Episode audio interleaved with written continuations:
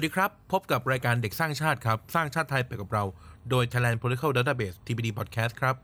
วันนี้อยู่กับกันครับ เด็กชายกันคนดีคนเดิม วันนี้มาคนเดียว ก็ช่วงนี้เป็นยังไงกันบ้างครับทุกท่าน ก็ช่วงนี้เด็กสร้างชาติก็อาจจะมีตารางการออกอากาศที่เออเขาเรียกว่าอะไรล่ะวุ่นวายหน่อยนะครับ เพราะเพราะว่าเพราะว่างานงานเยอะเหลือเกินนะครับ รวมถึงภารกิจของแต่ละคนเนี่ยเรารับผิดชอบงานคนละอย่างเนาะนอกจากจัดรายการก็เลย อาจจะไม่ได้พบกับทุกท่าน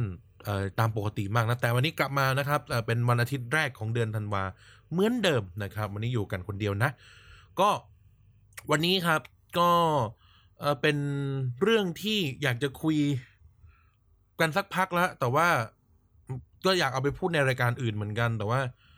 พูดในรายการนี้น่าจะดีกว่าเพราะรายการนี้เราพูดกันเรื่องของคนในวัยเยาว์เนาะ เด็กเยาวชนวัยรุ่น หรือเจเนเรชันนะครับเจเนเรชันใหม่คนรุ่นใหม่ ซึ่งเราก็เป็นหนึ่งในคนที่ผ่านเรื่องในหัวข้อมาเหมือนกันนะครับเราก็เห็นนะครับเออเห็น หรือหลายท่านก็น่าจะเห็นเหมือนเราหมายถึงว่าเห็นว่ามันเป็นยังไงมันผ่านมายังไงนะนั่นก็คือเรื่องของการศึกษาอีกแล้ว เราก็จะพูดเรื่องการศึกษาเยอะหน่อยนะเพราะช่วงนี้ก็เป็นประเด็นสังคมอยู่นะครับ ที่พูดเรื่องการศึกษาในวันนี้หมายถึงอะไรก็คือ ในหลายครั้งแล้วในพูดในเด็กสร้างชาติ เอ่ยพูดในเรียกทีนเซยว่า การศึกษาไทยมันควรจะเปลี่ยนแปลงนะแล้วมันควรจะคิดใหม่ รวมถึงปัจจุบันนี้เราก็เห็นกระแสสังคมที่พูดถึงเรื่องเอ้ยอะไรควรสอนอะไรไม่ควรสอนในโรงเรียน หรือครูบาอาจารย์ควรเป็นอย่างไร หรือแม้กระทั่งเราคุยกันถึงถึงเรื่องระเบียบการแต่งกายทรงผมอะไรเงี้ยนะเราก็พูดไปในเรียกทีนสัปดาที่แล้ว ทีนี้มาคุยกันถึงคอไอเดียของคำว่าโรงเรียนหน่อย เรื่องนี้มันเกิดขึ้นจากบทสนทนาในบ้าน ใช้คำว่าบทสนทนาในบ้านครับ ก็คือนั่งกินข้าวกันอยู่ในบ้านนี่แหละ แล้วก็ แล้วก็เหมือนอพ่อแม่เรานะครับ ก็ก็ชวนเราคุยในฐานะที่หนึ่งเราเป็นคนในวัยประมาณเนี้ยนะครับ วัยยี่สิบกลางๆ ต่อสามสิบอะไรเงี้ย แล้วก็เป็นคนที่ทำงานในแวดวงนี้นะครับ แวดวงข่าวสารการเมืองนะครับ รวมถึงแวดวงวิชาการอะไรเงี้ยเขาก็ถามนะครับ ก็พ่อก็พ่อแม่ลูก ก็นั่งคุยนั่งกินข้าวปกตินะครับ ก็ถามประมาณว่าแบบ เออทำไมถึงต้องมาประท้วงเรื่องเรื่องเครื่องแต่งกายระเบียบอะไรตอนนี้ คือเขาไม่ได้มีปัญหากับเรื่องอื่นๆนะแต่เขาแค่สงสัยนะครับ เป็นเรื่องที่ทุกคนทำได้และควรทำนะครับ การการสงสัยนะครับ การการสงสัยการการอยากรู้นะครับ การตั้งคำถามทุกคนควรตั้งคำถามได้นะครับ ก็เขาก็ถามมา เราก็ เราก็ตอบว่าเออ มันก็ถึงเวลาแล้วมั้งที่จะต้องคิดว่าอะไรไม่จำเป็นก็ควรจะเลิกอะไรที่ไม่เอ่อจำเป็นก็อยู่ต่อไป มันก็คงเป็นเรื่องธรรมดาที่ทุกอย่างต้องรับการเปลี่ยนแปลง ซึ่งคนในวัยเอ่อและเสผมก็ไม่ทราบว่าผู้ปกครองหรือพ่อแม่ทุกท่านอายุเราเราเท่าไหร่แต่โอเคพ่อแม่ผมเขาจะโตมาตอนนี้ในวัยห้าสิบเนี่ยห้าสิบห้าสิบกลางๆเนี่ย ก็ก็มีคำถามเมื่อไหร่เขาเขาโตมาในใน คอไอเดียที่ต่างจากเราแล้วเขาก็ถามอ้าวแล้วเรื่องกฎระเบียบล่ะเรื่องอะไรล่ะ เราก็พยายามจะบอกเขาว่า ที่จริงแล้ว มันไม่เกี่ยวเลยเรื่องกฎระเบียบเนี่ยคุณจะแต่งตัวอะไรก็ได้ ประเทศที่มันเจริญแล้ว เขาก็ไม่ได้แต่งเครื่องแบบนะ เขาก็ไม่ได้ ไม่ได้มีอะไรแบบเนี้ยเออแต่งชุดอะไรไปเรียนก็ได้ไอคนแต่งเครื่องแบบนั้นมันคือโรงเรียนเอกชนที่ที่เป็นการบ่งบอกมากกว่าว่ากูได้แต่งเครื่องแบบเพราะกูรวยอะไรแบบเนี้ย ออเราก็ตอบประมาณนี้แล้วเขาก็ถามอ้าวแล้ว ก็ถามคือส่วนมากมันจะอยู่บนกับเรื่องระเบียบวินัยระเบียบวินัยแหละแต่ว่าเขาไม่ได้ต่อต้านความคิดของของผมนะ แต่เขาแค่ตั้งคำถามกับความคิดของผมเฉยๆซึ่งซึ่งผมว่ามันเป็นเรื่องที่ดีมากๆนะที่เราจะได้รีเช็คตัวเองไปด้วย ผมก็รู้สึกว่าเรื่องระเบียบวินัยเนี่ยมันมันสุดท้ายมันไม่เกี่ยวกับโรงเรียนอะมันขึ้นอยู่กับว่าเอ่อคืออาจจะเกี่ยวในแง่ที่ว่าโรงเรียนก็คงต้องมีการถ่ายทอดในการสอนเรื่องต่าง ๆ นะครับ แต่ว่า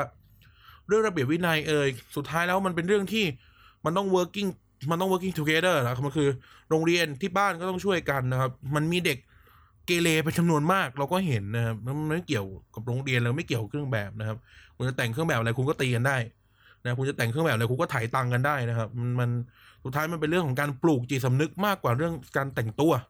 นะครับ ระเบียบวินัยด้วยเครื่องแบบเนี่ย มันเชยแล้วมันเชยแล้วการจะปลูกระเบียบวินัยด้วยเราไม่ได้ต้องการ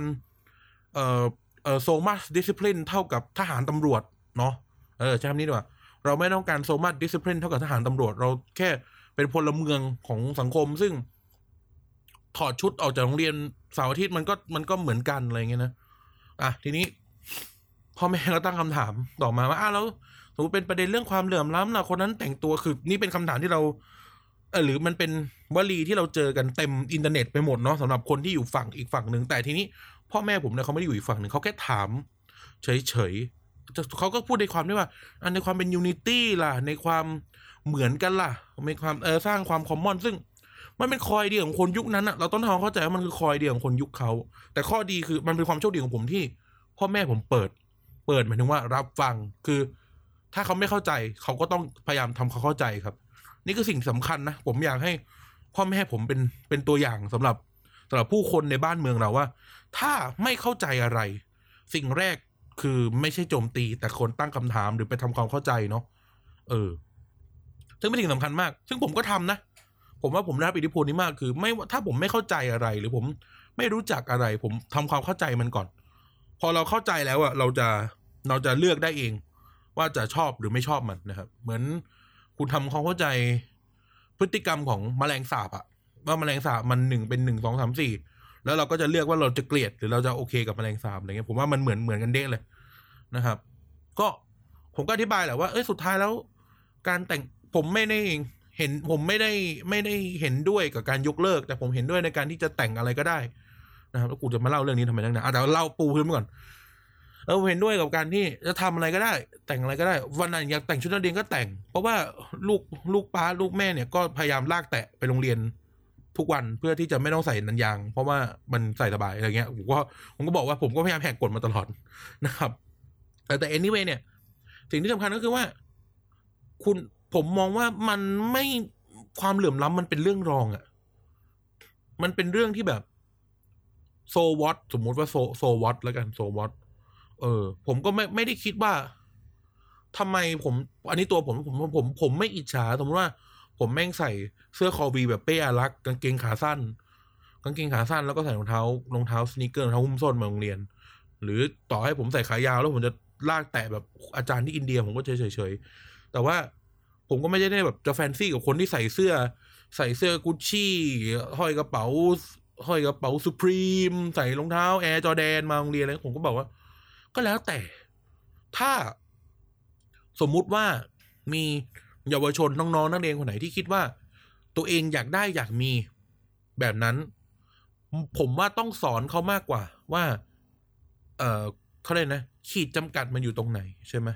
เออเหมือนกับเหมือนเหมือนแม่ผมเขาก็ตั้งคำถามว่าเอ้า สมมติว่ามีคนแบบอิจฉาเพื่อนหรืออะไรมันจะก่อความวุ่นวายไหมอะไรเงี้ยหรือ หรืออาจจะกอบนำไปสู่ปัญหาต่างผมก็มองว่า มันเป็นเรื่องที่ที่เราต้องปลูกฝังเขาอะว่าแบบ เขาเขาถ้าเขาไม่มีกำลัง เขาก็ต้องทำเข้าใจว่าเขาไม่มีกำลังที่จะใส่ แล้วก็ถ้าเขามีกำลัง เขาก็ทำทำได้นี่ผมมองแบบนี้นะ ผมมองว่า เออมันเป็นเรื่องของแบบ มันเป็นเรื่องของแบบ เราไหวเท่าไหร่ก็เท่านั้นดีกว่า ต้องปลูกฝังกันอย่างนี้ เพราะอะไรการปลูกฝังแบบนี้มันจะทำให้เรารู้ว่าเราเราควรทำอะไร ถ้าเราไม่มี เราก็ต้องออกไปตามหา แล้วก็มาสอนกันใหม่ว่าการออกไปหา ออกไปเพิ่มหรืออะไรก็ตามแต่เราควรจะทำวิธีไหนที่ถูกต้องนะครับ เออ เพื่อที่จะได้เพื่อที่จะได้จะมีใช่ไหมในวัยในวัยเด็กของผมผมก็เคยไม่มีแบบเพื่อน พอโตมาผมก็พยายามเติมเต็ม เพราะผมก็ออกว่าทำงานหาเงิน หรือใดๆก็ตามแต่ไปแลกมา ไปแลกมาด้วยวิธีที่ถูกต้องแล้วกันใช่ไหมเอออะไรอะไรแบบเนี้ย เออ ผมรู้สึกว่า มันเป็นเรื่องที่ต้องสอนกันมากกว่า ไม่ใช่ว่าจะปล่อยให้เยาวชนของเรา หรือผู้ใหญ่มาคิดแทนเยาวชนว่ามันจะเกิดความเหลื่อมล้ำอะไรเงี้ย เรื่องเรื่องพวกนี้มันทำความเข้าใจได้ว่า คนมีเขาก็มีคนคนไม่มีเขาก็ไม่มี มันมันแต่ว่าทั้งสองคนนี้ไม่มีใครผิดไม่มีใครถูก ก็ต้องอยู่ด้วยกันให้ได้นะครับ เพราะว่าต่อให้มันไม่ใช่ในโรงเรียนข้างนอกมันก็เป็นนะไหมเออ แต่ว่าไม่ว่าคุณจะแต่งตัวแบบไหน คุณจะคุณจะแต่งกายอย่างไร คุณจะทำผมทรงผมอะไร อยู่ในโรงเรียน ก็ทุกคนก็เป็นนักเรียนเหมือนกัน แค่นั้นเองนะครับ เออคือ คือของแบบเนี้ย ต่อให้ใส่เครื่องแบบนักเรียนอะ่ะเด็กผมพูดแบบ ผมพูดแบบคำๆนะเด็กที่อวดรวยอะมันก็หาทางจะอวดรวยได้อยู่ดีหรือเด็กที่เขามีเขาก็จะหาทางพยายามที่จะทำของเขาอยู่ดี ซึ่งมันไม่ใช่เรื่องผิดเลยด้วยซ้ำไป เออ ถ้าเขาทำเขาเขาไม่ได้แบบไปแย่งชิงใครมา ถ้าพ่อแม่เขาพร้อม support มันก็เป็นเรื่องที่ผมว่า ผมมันก็โอเคอะ เออ ผมก็ไม่เอาผมพูดตรงว่าผม ผมถือ iPad โรงเรียนตอนม .6 อะ แบบตอนนั้นแม่ง iPad สองแม่งไม่ใช่มีกันทุกคนอะทุกวันนี้ iPad ไม่เต็มบ้านในเมืองหมดอะแต่ว่าแต่แล้วแล้วทำไมอะใช่ไหมก็ก็ผมผมได้เป็นรางวัลที่ผมสอบติดมหาลัยอะไรเงี้ยอันนั้นสมมติสมมตินะนะเออผมก็ผมก็ภูมิใจในสิ่งที่ผมไปแลกมา ผมไม่ได้แบบ ไปขู่พ่อผมว่าป้าป้าต้องให้ป้าต้องให้กันนะป้าไม่ให้กันนะกันจะแบบดิ้นกับพื้นก็ไม่ใช่ หรือการจะเผาบ้านก็ไม่ใช่ หรือแบบผมก็ไม่ได้ใช้ข้ออ้างว่า โอ้ยเพราะว่า เพื่อนห้องนั้นมีเพื่อนห้องนี้มีหรือ คนนั้นคนนี้พี่สาวมีอะไรเงี้ย ผมก็ไม่ได้ทำแบบนั้นนะผม มันเป็นรางวัลที่ผมได้มา โดยผมตกลงกับผู้ปกครองผมมาอย่างดีแล้วเนี่ยผมรู้สึกว่าเรื่องพวกนี้มันไม่ใช่ความเหลื่อมล้ำแล้วผมก็ไม่ได้มองคนที่เขาไม่มีเหมือนผม แย่กว่าผมอะผมก็รู้สึกว่าก็เขาก็แค่ไม่มีเฉยวันหนึ่งก็อาจจะมีก็ได้อะไรเงี้ย วันหนึ่งก็อาจจะมีเยอะกว่าผมทุกวันนี้ผมแม่งไม่ใช้ iPad แล้วด้วยซ้ำไปอะแล้วคนที่คนที่เขาอยู่ในห้องเดียวกับผมแล้วเขา ไม่มี iPad เหมือนผมทุกวันนี้คือโหแม่งใช้ iPad สามตัวอะไรเงี้ยผมก็เออ มันไม่เห็นเป็นไรเลยใช่ไหมครับสุดท้ายแล้วมันเป็นเรื่องของการปลูกฝังกันเพื่อที่จะให้ทุกคนอยู่ร่วมกันให้ได้มากกว่า มันน่าเรียนรู้มากกว่านะในการที่ทุกคนไม่แต่งเครื่องแบบอะอาศัยชุดอะไรมาก็ได้ มันน่าจะได้เรียนรู้ถึงความแตกต่างหลากหลายมากกว่าว่า ในสังคมของเรามันมีคนจำนวนมาก แทนที่จะหลอกทุกคนว่าทุกคนมันเหมือนกันหมดเท่ากันหมด เราสอนให้เขาเรียนรู้การอยู่ร่วมกันกับคนที่แตกต่างไปเลยดีกว่า นะครับ ทั้งผู้ปกครองแล้วก็ทั้งการศึกษานะครับ หัวข้อในวันนี้ก็เป็นเรื่องทำนองนี่แหละ แต่เป็นเรื่องที่ว่า โดยหลักสูตรการศึกษาบ้านเมืองเราแล้วเนี่ย ถ้า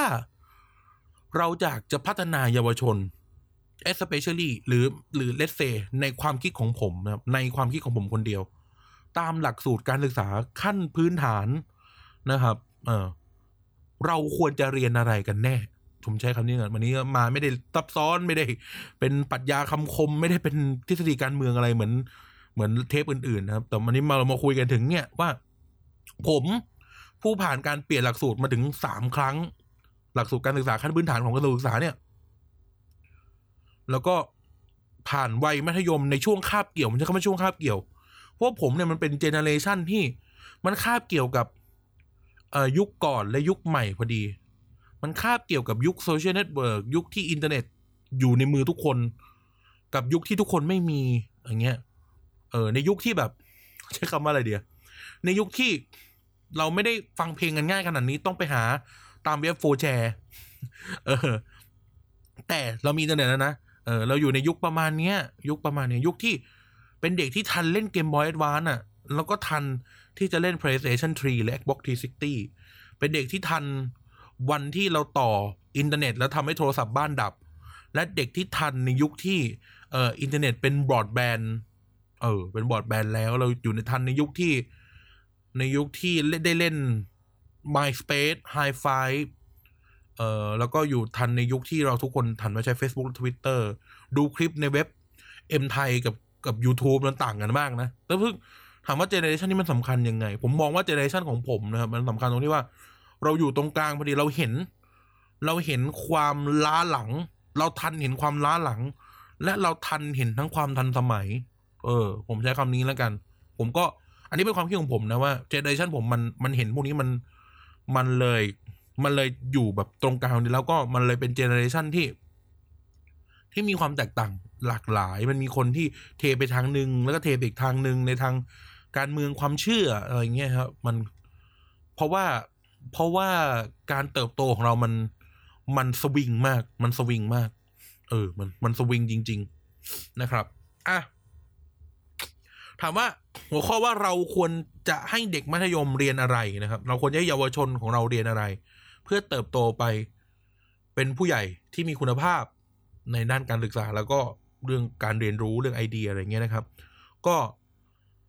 ผมจะไล่เรียงไปตาม หลักสูตรการศึกษาของบ้านเราเลยแล้วกัน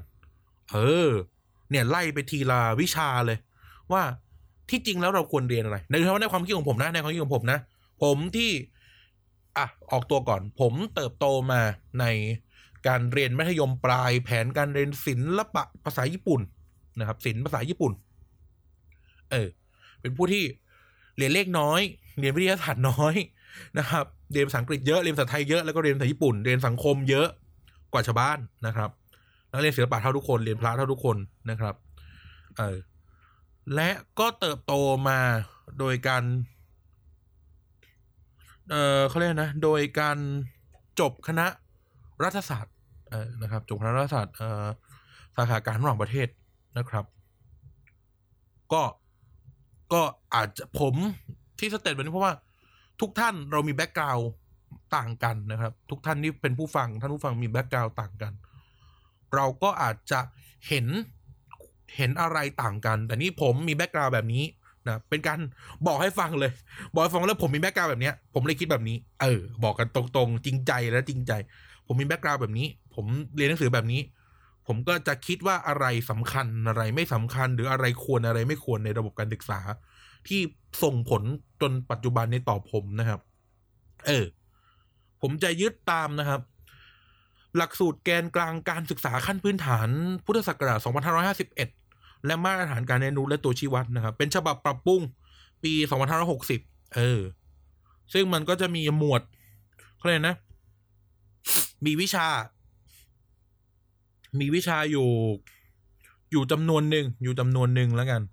นะครับ เดี๋ยวจะไล่เรียงไปตามแต่ละสิ่งที่เราเรียนเรียนด้วยหมวดหมวดหมวดอย่างเงี้ยนะ ซึ่งก็จะมีประมาณเอ่อถ้าผมจำไม่ผิดมันจะมีแปดแปดกับแปดสาระการเรียนรู้เนาะแล้วก็รวมถึงกิจกรรมแนแนว แล้วก็กิจกรรมพวกแบบนักเรียนกิจกรรมเพื่อสังคมและสาธารณประโยชน์อะไรเงี้ยนะครับ ทีนี้เราไล่เรียงเลยดีกว่า ว่าเยาวชนของเรา คนรุ่นต่อจากเรา คนรุ่นที่กำลังจะขึ้นมา เติบโตและจะส่งผลต่อชาติบ้านเมืองเราต่อไปในอนาคตเนี่ยเขาควรเรียนอะไรบ้าง แล้วผมก็จะเล่าว่าผมเรียนอะไรมาเหมือนกันนะ เออ นะครับ หมวดแรก หมวดภาษาไทย เออ หมวดภาษาไทยสำหรับหมวดภาษาไทยนะสำหรับหรือวิชาภาษาไทยแล้วใช้คำว่าวิชาภาษาไทยแล้วกัน ผมมองว่าสิ่งหนึ่งที่ที่ควรที่ควรเน้น ก็คือการการใช้ภาษา หรือที่เราเรียกกันว่าแกรมมานั่นแหละ เออไวยากรณ์ภาษาไทยอะไรเงี้ยไวยากรณ์ภาษาไทย การใช้คำศัพท์อะไรเงี้ยผมว่าวิชาภาษาไทยเป็นวิชาที่สำหรับผมนะ แทบจะไม่ต้องแก้ไขอะไรมากนะผมผ่านการเรียนภาษาไทยโดยที่ มันไม่ได้น่าเบื่อยังว่าไม่น่าเบื่อ เราก็ต้องเรียนรู้คำเป็นคำตายคือลักษณะการใช้ภาษาทั้งหมดเนี่ย ผมว่ามันโอเค เออ มันโอมันโอเคแล้วใช้คำว่ามันโอเคแล้ว เพราะมันเป็นภาษาที่ที่เราใช้กันอย่าง ทั่วไปในในสังคมปกติในในโรงเรียนที่บ้านในชีวิตประจำวันซื้อข้าวซื้อของตลาดหาเหวอะไรผมว่า มันโอเคอะมันไม่ได้มีปัญหาอะไรครับภาษาไทย แต่ทีนี้ ถ้าสมมติว่าอยากแก้ไขอะไร ผมว่า เรื่องของเรื่องของวิชาพวกที่เป็นวิชาแบบ วรรณกรรม วรรณคดีอะไรพวกเนี้ย ผมอยากให้มันเป็น ผมอยากให้มันมีความ critical thinking มากกว่านี้ เออ ซึ่งมันก็เป็น ซึ่งมันก็เป็นมันเป็นประเด็นสำคัญนะสำหรับปัจจุบันเลยนะว่า การศึกษาไทยเนี่ยเราขาดการสอน critical thinking หรือการคิดคิดวิเคราะห์อะเออ วิชาภาษาไทยเนี่ย ผมตัดเรื่อง ผมตัดเรื่องการใช้ภาษาไวยากรณ์ตัวหนังสือคำความหมายคำอะไรเงี้ยไปก่อนนะ เพราะว่าอันนั้นอะมันเป็นเรื่องที่แบบ มันล็อกไว้แล้วอะคุณจะแบบคุณจะบอกว่า ตัวเว้นว่าคุณจะคุณจะเป็นนักปรัชญาแล้วเดินไปบอกว่าไฟไม่ได้แปลว่าไฟอะ เออนั้นมันแบบ คุณแบบมันมันปรัชญาเกินไปใช่ไหม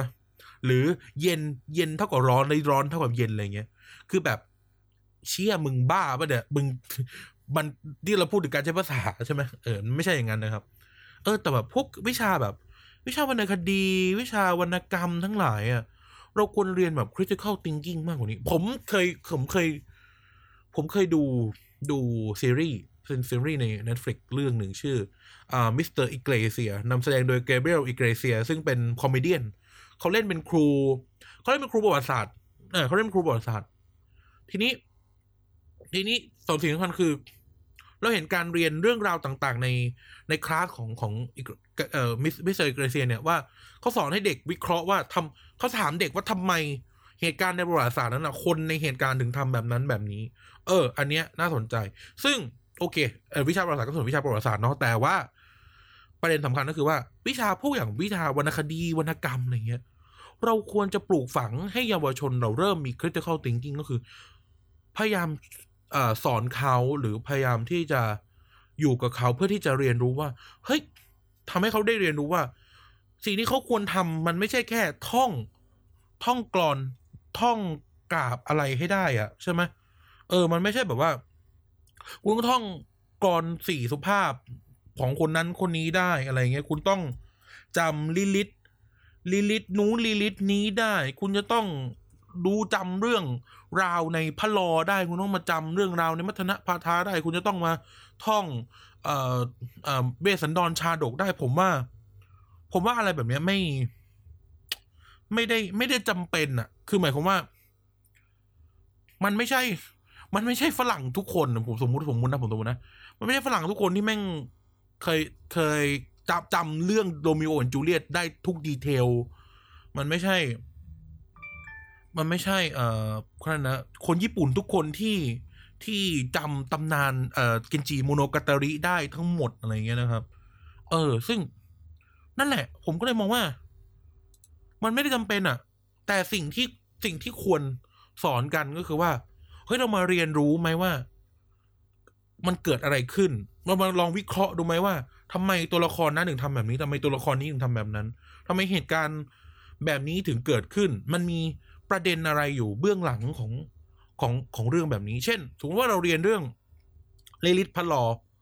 เราลองแบบตั้ง คลาสเรียนวิชาภาษาไทยโรงเรียนมัธยมแห่งหนึ่ง ย่านย่านหัวหมากอะไรเงี้ย สมมตินะครับโรงเรียนโรงเรียนผมเลยสมมตินะโรงเรียนที่ผมถึงด้านหัวหมากเราก็แบบมานั่งคุยกันว่าเฮ้ยทำไมทำไมการที่พระลอซ้ำกับพระเพื่อนพระแพงมัน possible วะคำว่า possible ไม่ได้หมายในเชิง physically นะครับ แต่หมายถึงว่าโดยโดยวัฒนธรรมโดยขนบโดยธรรมเนียมทำไมมันถึงทำได้ เรามาเรียนรู้เรื่องพวกนี้ แล้วก็ลองถกเถียงกันว่า มันควรไม่ควรหรือ อ่าโดยบริบทในสมัยนั้นมันเป็นย่างนี้เนี่ย เราสอนให้เยาวชนของเรามี critical thinking หรือ หรือผมว่าเด็กมัธยมทุกคนน่าจะต้องผ่านมั้งเด็กมัธยมปลายในโดยวัดวัยอะแบบผมเนี่ย อย่างสามก๊กใช่ไหมเรียนต้องเรียนสามก๊กตอนโจโฉฝ่าด่านนะเออไอ้ได้ตอนกวนอูฝ่าห้าด่านสังหารหกขุนพลแล้วก็ว่าไป ว่าไปนู่นนี่นั่น เออเราก็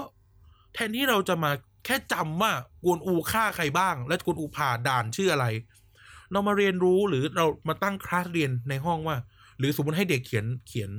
ให้เด็กนักเรียนของเรานะครับน้องๆมัธยมเขียน เขียนเขาเรียกว่าอะไรนะ เขียนเปเปอร์ไม่ผมจะใช้คำเขียนรายงานเขียนรายงานเออเขียนรายงานวิเคราะห์มาว่าทำไมทำไมทำไมกวนอูไม่ยอมอยู่กับโจโฉเออด้วยเหตุผลใด ๆ เราก็ มันซึ่งมันสามารถตอบได้เยอะมาก โอเคเรื่องโดยโดยเฉพาะในตัว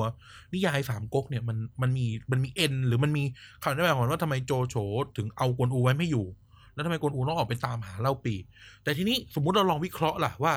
มันมีเหตุผลใดๆอื่นไหม หรือยังไง แต่เพราะสุดท้ายเรื่องพวกนี้มันดิ้นได้นะครับ ถึงแม้ว่ามันจะมีตอนจบ ไม่งั้นในคลาสเรียนวิชาปรัชญาวรรณกรรม หรือว่าวิชาที่เขาเรียนการละครแล้วคงไม่สามารถจะเอาบทละครมา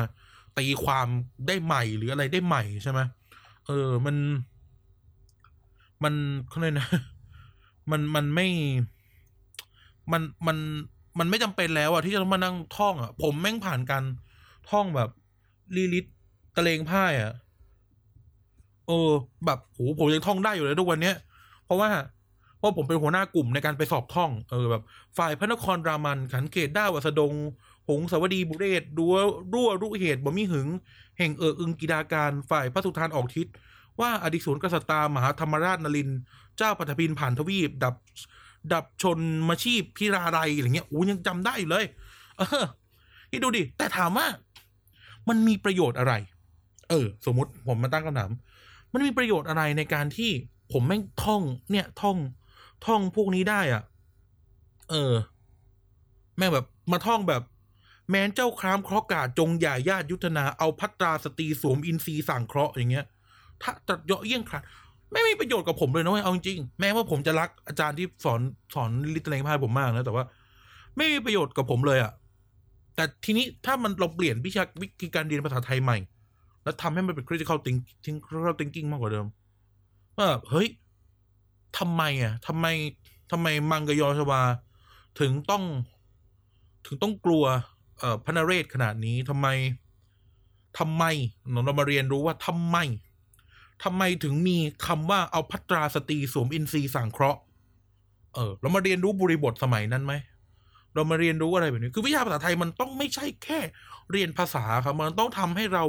รู้จักที่จะเล่นกับภาษาได้ด้วย ซึ่งมันไม่ควรจะมารอ เออ มันไม่ควรจะมารอจนถึงมัธยมไอ้มหาลัย ช่ไหมมหาลัยอะคุณมีเวลาแค่สี่ปีเอง แล้วคุณต้องเรียนอะไรไม่รู้เต็มไปหมด แล้วไม่ใช่ทุกคนที่จะเรียนภาษาไทยหมายถึงว่าแบบได้เรียนภาษาไทย แบบเรียนวิจเรียนเอกภาษาไทยอะไรเงี้ยนะเออ มันมันไม่มีความจำเป็นอะเราที่จริงเราสอนให้ทุกคนได้รู้จักคิดวิเคราะห์กับภาษา น่าจะดีกว่าไหมใช่ไหมครับเออได้รู้จักคิดวิเคราะห์ว่าทำไมทำไมเรื่องนี้ต้องเล่าแบบนี้ทำไมต้องทำแบบนั้นทำไมนางมัตซีถึงถึงเถียงพระเวสสันดรไม่ได้ เอออธิบายด้วยเหตุผลอะไรต่าง ๆ นานา เนี่ยทำไมพระเวสสันดรต้องทำแบบนั้นแบบนี้ทำไมต้องให้ลูกชูชกไปเรามาคิดในมุมอื่นบ้างว่า เออมันมีเหตุผลอะไรนอกจากที่บำเพ็ญเพียรอะไรเงี้ยนะครับ เราสามารถตีความอื่นๆได้หรือไม่ มันบ่งบอกถึงอะไร แสดงออกถึงนู่นนี่นั่น เออ เนี่ยเราสามารถ สามารถทำได้อะมันควรจะได้ทำด้วย เป็นแบบ เป็น เป็นการวิพากษ์วิจารณ์วรรณคดีก็ได้ วิพากษ์วิจารณ์ภาษาก็ได้ เออ หรือเรียนรู้ เรียนรู้ที่จะไปลึกกว่านั้นก็จะบอกว่าให้เรียนมัธยมมันจะไปเรียนรู้ลึกอะไรอะไรเงี้ยแต่ว่า ผมมองว่าลึกไม่ลึกไม่สำคัญที่เท่ากับการสอน critical thinking สำคัญมากครับ อันนี้สำคัญจริง ๆทำการสอน critical thinking เออ ว่าแบบทำไม สมมติทำไมทำไมพระลอต้องตามไก่ทำไมต้องใช้ไก่ เออทำไมไก่มันเป็นสัญลักษณ์ของอะไรใช่ไหมหรือทำไมพระลอจะต้องหลงไหลได้ปื้ม คนที่ไม่เคยเห็นหน้าได้ขนาดนี้อะดูนี่นั่นว่าไป จะโดนทำของอะไรก็ว่าไป อะใช่ไหมมัน มันคิดได้เยอะมันคิดได้เยอะ เออแล้วตัวนี้เราก็เห็นหรือ มันจะมีตัวอย่างอย่างในอย่างในอย่างในรายการของของฝรั่งเขาจะมีรายการที่ชื่อว่า Vice Crack อ่า Vice Crack เขาก็จะเอาเรื่องเนี่ยเอาหนังเอา นิยายเอาการ์ตูนเอาเกมมาคุยกันในเชิงที่มันลึกกว่าเดิม คุยในเชิงนี้ลึกกว่าเดิม คุยกันในเชิง เออทำไมตัวละครนี่มันมีอะไรแบบนั้นแบบนี้ ซึ่งผมว่ามองว่าวิชาภาษาไทยมันทำได้ครับวิชาภาษาไทยมันทำได้ เออแล้วมันควรทำด้วยนะครับ เออประมาณนี้สำหรับวิชาภาษาไทยผมมองว่าการเรียนวรรณคดี ควรจะเรียนแบบ critical thinking ได้แล้วนะครับอะไปแต่ยาวจนเลยวิชาภาษาไทย มาวิชามาวิชาต่อไป คณิตศาสตร์ คณิตศาสตร์เนี่ย ผมพูดตรงๆเลยนะ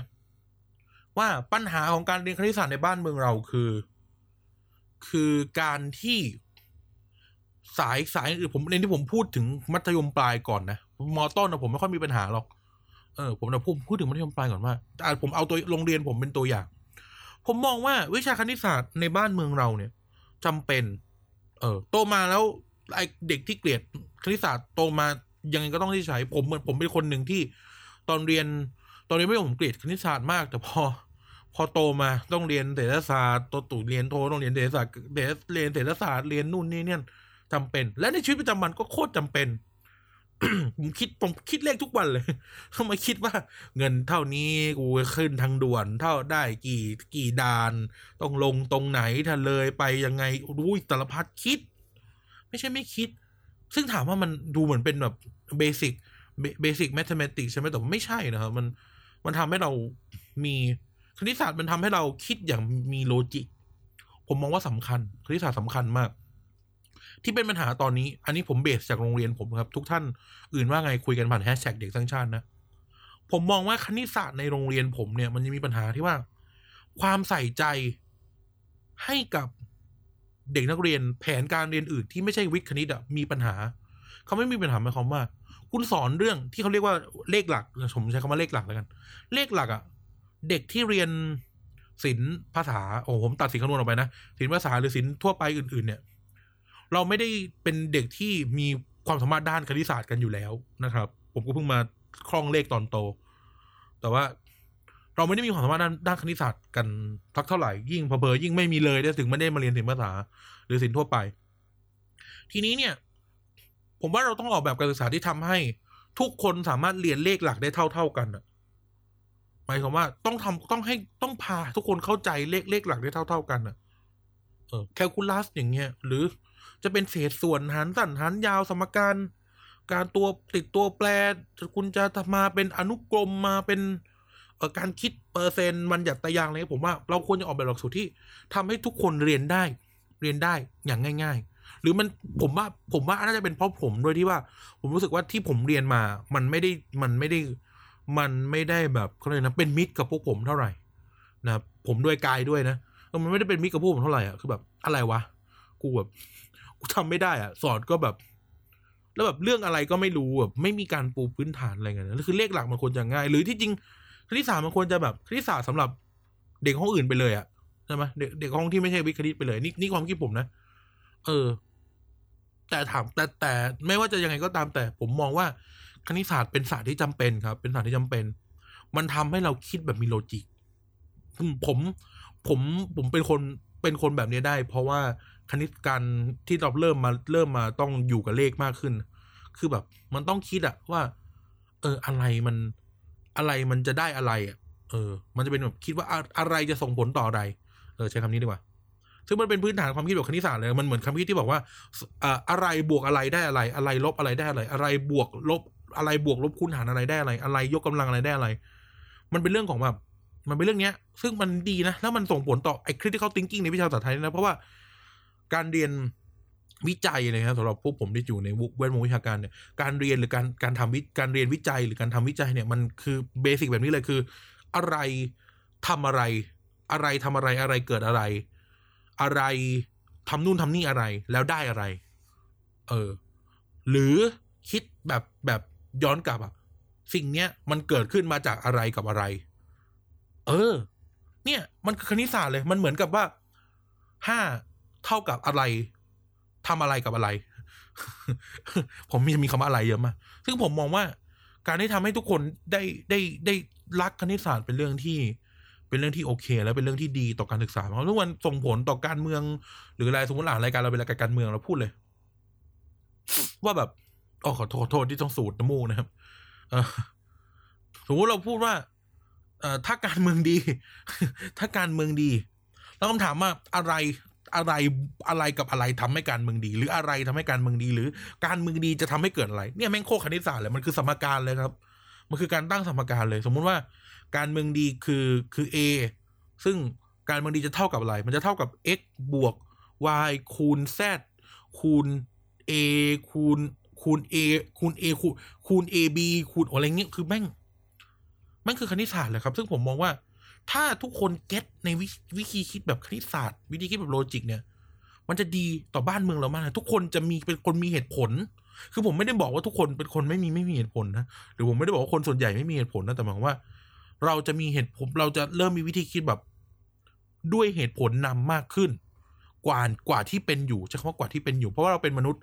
เราไม่สามารถที่จะตัดเรื่องอารมณ์ความรู้สึกออกไปได้ แต่ว่า การที่เราเก็ตเรื่องคณิตศาสตร์มันสำคัญ แต่ทีนี้สำหรับ โดยพื้นฐานการเรียนเองเนี่ยผมก็มองว่า ที่จำเป็นจริง ๆ ก็คือการที่จะต้องทำให้คณิตศาสตร์มันมันดีสำหรับทุกคนมันมันน่าเรียนสำหรับทุกคนครับ เออประมาณนี้นะสำหรับคณิตศาสตร์ หมวดต่อไป สาระการเรียนรู้ต่อไป วิทยาศาสตร์ วิทยาศาสตร์เนี่ย เออผมมองอย่างนี้ ผมมองว่า วิทยาศาสตร์เนี่ยเราอะโดยปกติในในการศึกษาไทยเนี่ยจะเรียนอยู่สามมุสามสามผมเรียกว่าสามสายแล้วกัน นั่นก็คืออ่าชีวะ ชีววิทยา ฟิสิกส์แล้วก็เคมี ผมผมผมคิดอย่างนี้นะ ผมคิดว่า ผมไม่มีปัญหากับวิทยาศาสตร์เลยครับ ผมไม่ผมไม่มีปัญหาวิทยาศาสตร์เลย ผมรู้สึกว่าวิทยาศาสตร์เป็นสิ่งที่จำเป็น เป็นจำเป็นมากๆไม่ไม่ไม่ใช่กับการเมืองหรือกับอะไรด้วยแต่กับชีวิตจริง ๆ ของเราอะมันค่อนข้างจำเป็นนะจำเป็นมากๆ เราควรจะรู้ว่าอะไรเป็นอะไรอะ่ะ และมันมันมันเจอกันแล้วมันเป็นยังไงเช่นแบบทำไมไฟดูดนาเคมีสารเคมีต่างๆ พืชผักผลไม้ นู่นนี่ผมมองว่าทั้งหมดจำเป็นหมดเลยครับ ฟิสิกส์อาจจะอาจจะเป็นการตอบคำถามพวกขี้สงสัยแบบผมได้ เช่น อ๋อ มันอย่างนี้นะ แรงเกิดขึ้นเพราะอย่างนั้นอย่างนี้นะ ซึ่งผมว่าฟิสิกส์มันฟิสิกส์มันจะคล้ายๆกับเลขอะ่ะ คือมันจะมี ก็มันก็คือมันก็คือการคำนวณแหละครับเออฟิสิกส์มันจะแบบ มันอาจจะไม่ได้ไม่ได้ everyday life แบบเท่ากับแบบเคมีอะ เช่นแบบกรด เรียนรู้ว่าอันนี้กรด อันนี้ใส่อันนี้ เจอธาตุนี้จะเป็นอย่างนี้ผมว่า อันนี้โอเค แต่ฟิสิกส์มันจะแบบมันจะล้ำขึ้นไปอีกหน่อยหนึ่งแต่ไม่ได้บอกว่าไม่มีประโยชน์นะก็มีประโยชน์นะในการคำนวณนู่นนั่นเหมือนที่เขาเหมือนที่เราเห็นกันในอินเทอร์เน็ตอะเป็นเป็นมีมแบบเอ่อตั้งตั้งของหมิ่นหมิ่นหมิ่นหมิ่นได้ แล้วก็แบบ แล้วก็แบบแล้วก็แบบอยู่ได้ เพราะว่ามันคือฟิสิกส์ไงล่ะ หรือการอธิบายพระธาตุอินแขวนที่ที่ตั้งอยู่ที่พม่า โดยตัดเรื่องความเชื่อออกไปแล้วก็บอกว่าเออเพราะมันเป็นฟิสิกส์อะเลยมันอยู่หยุดเลยพระธาตุเลยอยู่ตรงนั้นได้แล้วอย่างเงี้ยครับ ผมมองว่าเออวิทยาศาสตร์มันมันแทบจะไม่มีสำหรับผมนะผมไม่มีข้อติว่าผมผมเรียนได้วิทยาศาสตร์ไม่ว่าจะเป็นฟิสิกส์เคมีชีวะผมโอเคหมดเลย ผมรู้สึกว่ามันจำเป็นต่อการเติบโตของทุกคนอะ มันเป็นพื้นฐานความรู้ที่สำคัญนะครับ มัน ความรู้หลาย ๆ อย่างในวิชาวิทยาศาสตร์ ในชั้นมัธยมตั้งแต่ต้นจนปลายเนี่ย สามารถนำไปซักผ้าได้นำไปทำกับข้าวได้นำไปเอ่ออยู่ในแบบชีวิตประจำวันได้ทุกอย่างเลยครับ ขัดขัดห้องน้ำเอ่อต้องใช้อันนั้น อันนี้ปลูกต้นไม้เอ่อวิทยาศาสตร์ นู่นนี่นั่นผมมองว่า โอเคเลยและจับและดี วิทยาศาสตร์เป็นวิชาที่ดีนะครับ ก็คือความรู้พื้นฐานเท่าที่ควรจะเป็น ผมว่า ผมว่า work สำหรับทุกคน แต่ถ้าอะอย่างที่บอกว่าคนที่เรียนแผนการเรียนวิทย์วิทย์คณิตเนี่ยก็อาจจะต้องเบิ้ลเบิ้ลมันเข้าไป ก็ไม่เป็นไร นั่นก็เป็นนั่นก็เป็นทางเลือกของเขาแต่สำหรับผม based on based on คนที่เรียนศิลป์ศิลป์ภาษา ผมมองว่าวิทยาศาสตร์เป็นวิชาที่ผมโอเคด้วยเพื่อนคนอื่นไม่ค่อยโอเคนะแต่ผมโอเคเลยรู้สึกว่ามันจำเป็นแล้วโตมาแม่งได้ใช้ทุกอย่างเลยที่สอนกันมาเนี่ย เรียนรู้ทุกอย่างเลยอ๋อตอนไปอยู่ ตอนไปอยู่ตอนไปเรียนหนังสือญี่ปุ่นเนี่ยท่อเนี่ยมันมี เราต้องเทน้ำมันลงท่อแล้วก็ เอ๊ะ มันเราจะทำยังไงให้น้ำมัน เราก็คิด หาคำตอบแบบ หาคำตอบแบบวิทยาศาสตร์อะอ๋อ มันต้องย่อนต้องใช้อันนี้อันนี้ อ๋อ เอาน้ำยาล้างจานชาชาชาแล้วเช็ดได้เพราะมันมีกฎนั้นกฎนี้นี่ผมมองว่าเออมันเป็นความรู้ที่ที่จำเป็นต่อต่อ everyday life ครับ มันไม่ มันไม่ใช่ มันไม่ใช่อะไรที่แบบ จะส่งผลต่อการเติบโตไปหรอ politics politics อะไรอย่างเงี้ยนะเออแต่ว่ามันจำเป็นต่อการเติบโตของทุกคนนะครับผมว่าวิทยาศาสตร์โอเคแล้วแต่อาจจะโอเค อาจจะต้องเลือกแหละเหมือนเหมือนเหมือนเหมือนคณิตศาสตร์แหละว่าเลือกสิ่งที่จำเป็นอะมันมันมันนี้มันเป็นเรื่องของทางทางทาง authority แล้วว่าเขาจะคิดยังไงว่าอะไรควรไม่ควรแต่สำหรับผมที่ผ่านมาผมโอเคละผมไม่มีปัญหา อะสำหรับหมวดต่อไปนะสำหรับการศึกษาใน เมืองไทยที่เราคุยกันอยู่ในเทปนี้นะครับ ก็คือหมวดที่น่าจะเป็นประเด็นที่สุดนะก็คือ สังคมศึกษาศาสนาและวัฒนธรรม เออ จริงหมวดนี้เนี่ย อืม เรื่องของเรื่องก็คือว่า ผมมองว่าการการ select เนื้อหาหรือการ select บทเรียนมันมีปัญหา เราเลือกเอ่ออ่าใช้คำที่ก็ได้ประวัติศาสตร์ เราพูดเป็นประวัติศาสตร์นะประวัติศาสตร์ราชาชาตินิยม เราเรียนเรื่องวิชาเศรษฐศาสตร์กันอย่างผิวเผิน เราเรียนเรื่องวัฒนธรรมกันแบบสากลเกินไป และเราเรียนเรื่องศาสนากันอย่างไม่จำเป็นใช่ไหมกันเอาเป็นเรื่องเอาวิชาสังคมมันก็จะมีเอ่อหน้าที่พลเมืองประวัติศาสตร์ ศาสนาอ๋อมีอะไรเงี้ยว่าทำบลาบลาบลาบลาใช่ไหมเอางี้โดยรวมๆแล้วผมมองว่า การศึกษาวิชาสังคมศึกษาศาสนาและวัฒนธรรมเนี่ย ควรจะคิดแบบภาษาไทยคือคิดให้มันเป็น critical thinking เรียนแบบไม่ต้องท่องจำอย่างวิชาประวัติศาสตร์เนี่ยมันกลายเป็นเรื่องฝังหัวคนจำนวนมากมากมากมากมากแม้กระทั่งตอนผมขึ้นมาเรียนปริญญาตรีเนี่ยมันก็ยังเจอคนที่คิดแบบนี้อยู่นั่นก็คือว่า คนที่คิดว่า ประวัติศาสตร์คือการท่องจำเออ ต้องจำปีให้ได้ ต้องจำไอ้นั่นไอ้นี่ให้ได้ ซึ่งผมมองว่าสุดท้ายแล้วมันไม่จำเป็นมันจะเป็นแค่ แค่การจำให้ได้แค่ว่าใครทำอะไรก็พอ โดยที่เรื่องปีอะไรมันมันมาทีหลังก็ได้ มันเดี๋ยวมันจะจำได้ไปเองครับ แต่ทีนี้เราเรียนประวัติศาสตร์กันแบบต้องท่องจำอะว่าคนนั้นชื่ออะไรคนนี้เป็นใครอะไรเกิดขึ้นปีไหนอะไรนู่นนี่นั่นผมว่ามันไม่จำเป็นมันควรจะเรียนประวัติศาสตร์กันแบบแอคทีฟมากกว่านี้เช่นเรียนประวัติศาสตร์เพื่อที่จะคุยกันต่อว่าเฮ้ยเหตุการณ์นี้มันเกิดขึ้นได้ยังไงมันมีเหตุผลหรือคำอธิบายแบบอื่นไหมแล้วก็ผสม บูรณาการในองค์ความรู้อื่นๆนะวิชาศาสนาการเรียนวัฒนธรรมอะไรเงี้ยบูรณาการเข้าไปเราควรจะได้เรียนเรื่องจำเป็นจำเป็น เช่น สงครามโลกที่สองการสงครามอินโดจีน ซึ่งแทบจะไม่มีสอนในในในการศึกษาไทยหรือว่า เรื่องอื่นๆนี่ผมพูดแค่ประวัติศาสตร์อย่างเดียวนะใช่ไหมเราควรจะได้เรียน เราควรจะได้เรียน ถึงจุดหนึ่งแล้วเริ่มที่จะเรียนการตั้งคำถามเชิงประวัติศาสตร์มากกว่าเดิม ซึ่งมันก็จะเป็นเหมือนเอเรียกทีนเทปประวัติศาสตร์ตาไม่สว่างนั่นแหละครับว่าเนี่ยเพราะการศึกษาโรงเรียนมันเป็นแบบนี้มันเลยทำให้เกิดประเด็นนั้นขึ้นใช่ไหมการศึกษาประวัติศาสตร์โรงเรียนมันแย่ มันเรียนอะไรก็ไม่รู้แล้วก็ถามว่าจำเป็นไหมเนี่ยก็ก็ไม่ใช่ไหมถามว่าการศึกษาในในในอังกฤษมันมีคนมานั่งจำเรื่องราวราชวงศ์อังกฤษไหมใช่ไหม ก็ก็ไม่ เออบางเผลอคนอังกฤษปัจจุบันแทบจะไม่รู้ด้วยซ้ำว่าราชวงศ์วินด์เซอร์เคย เคยมีชื่อว่า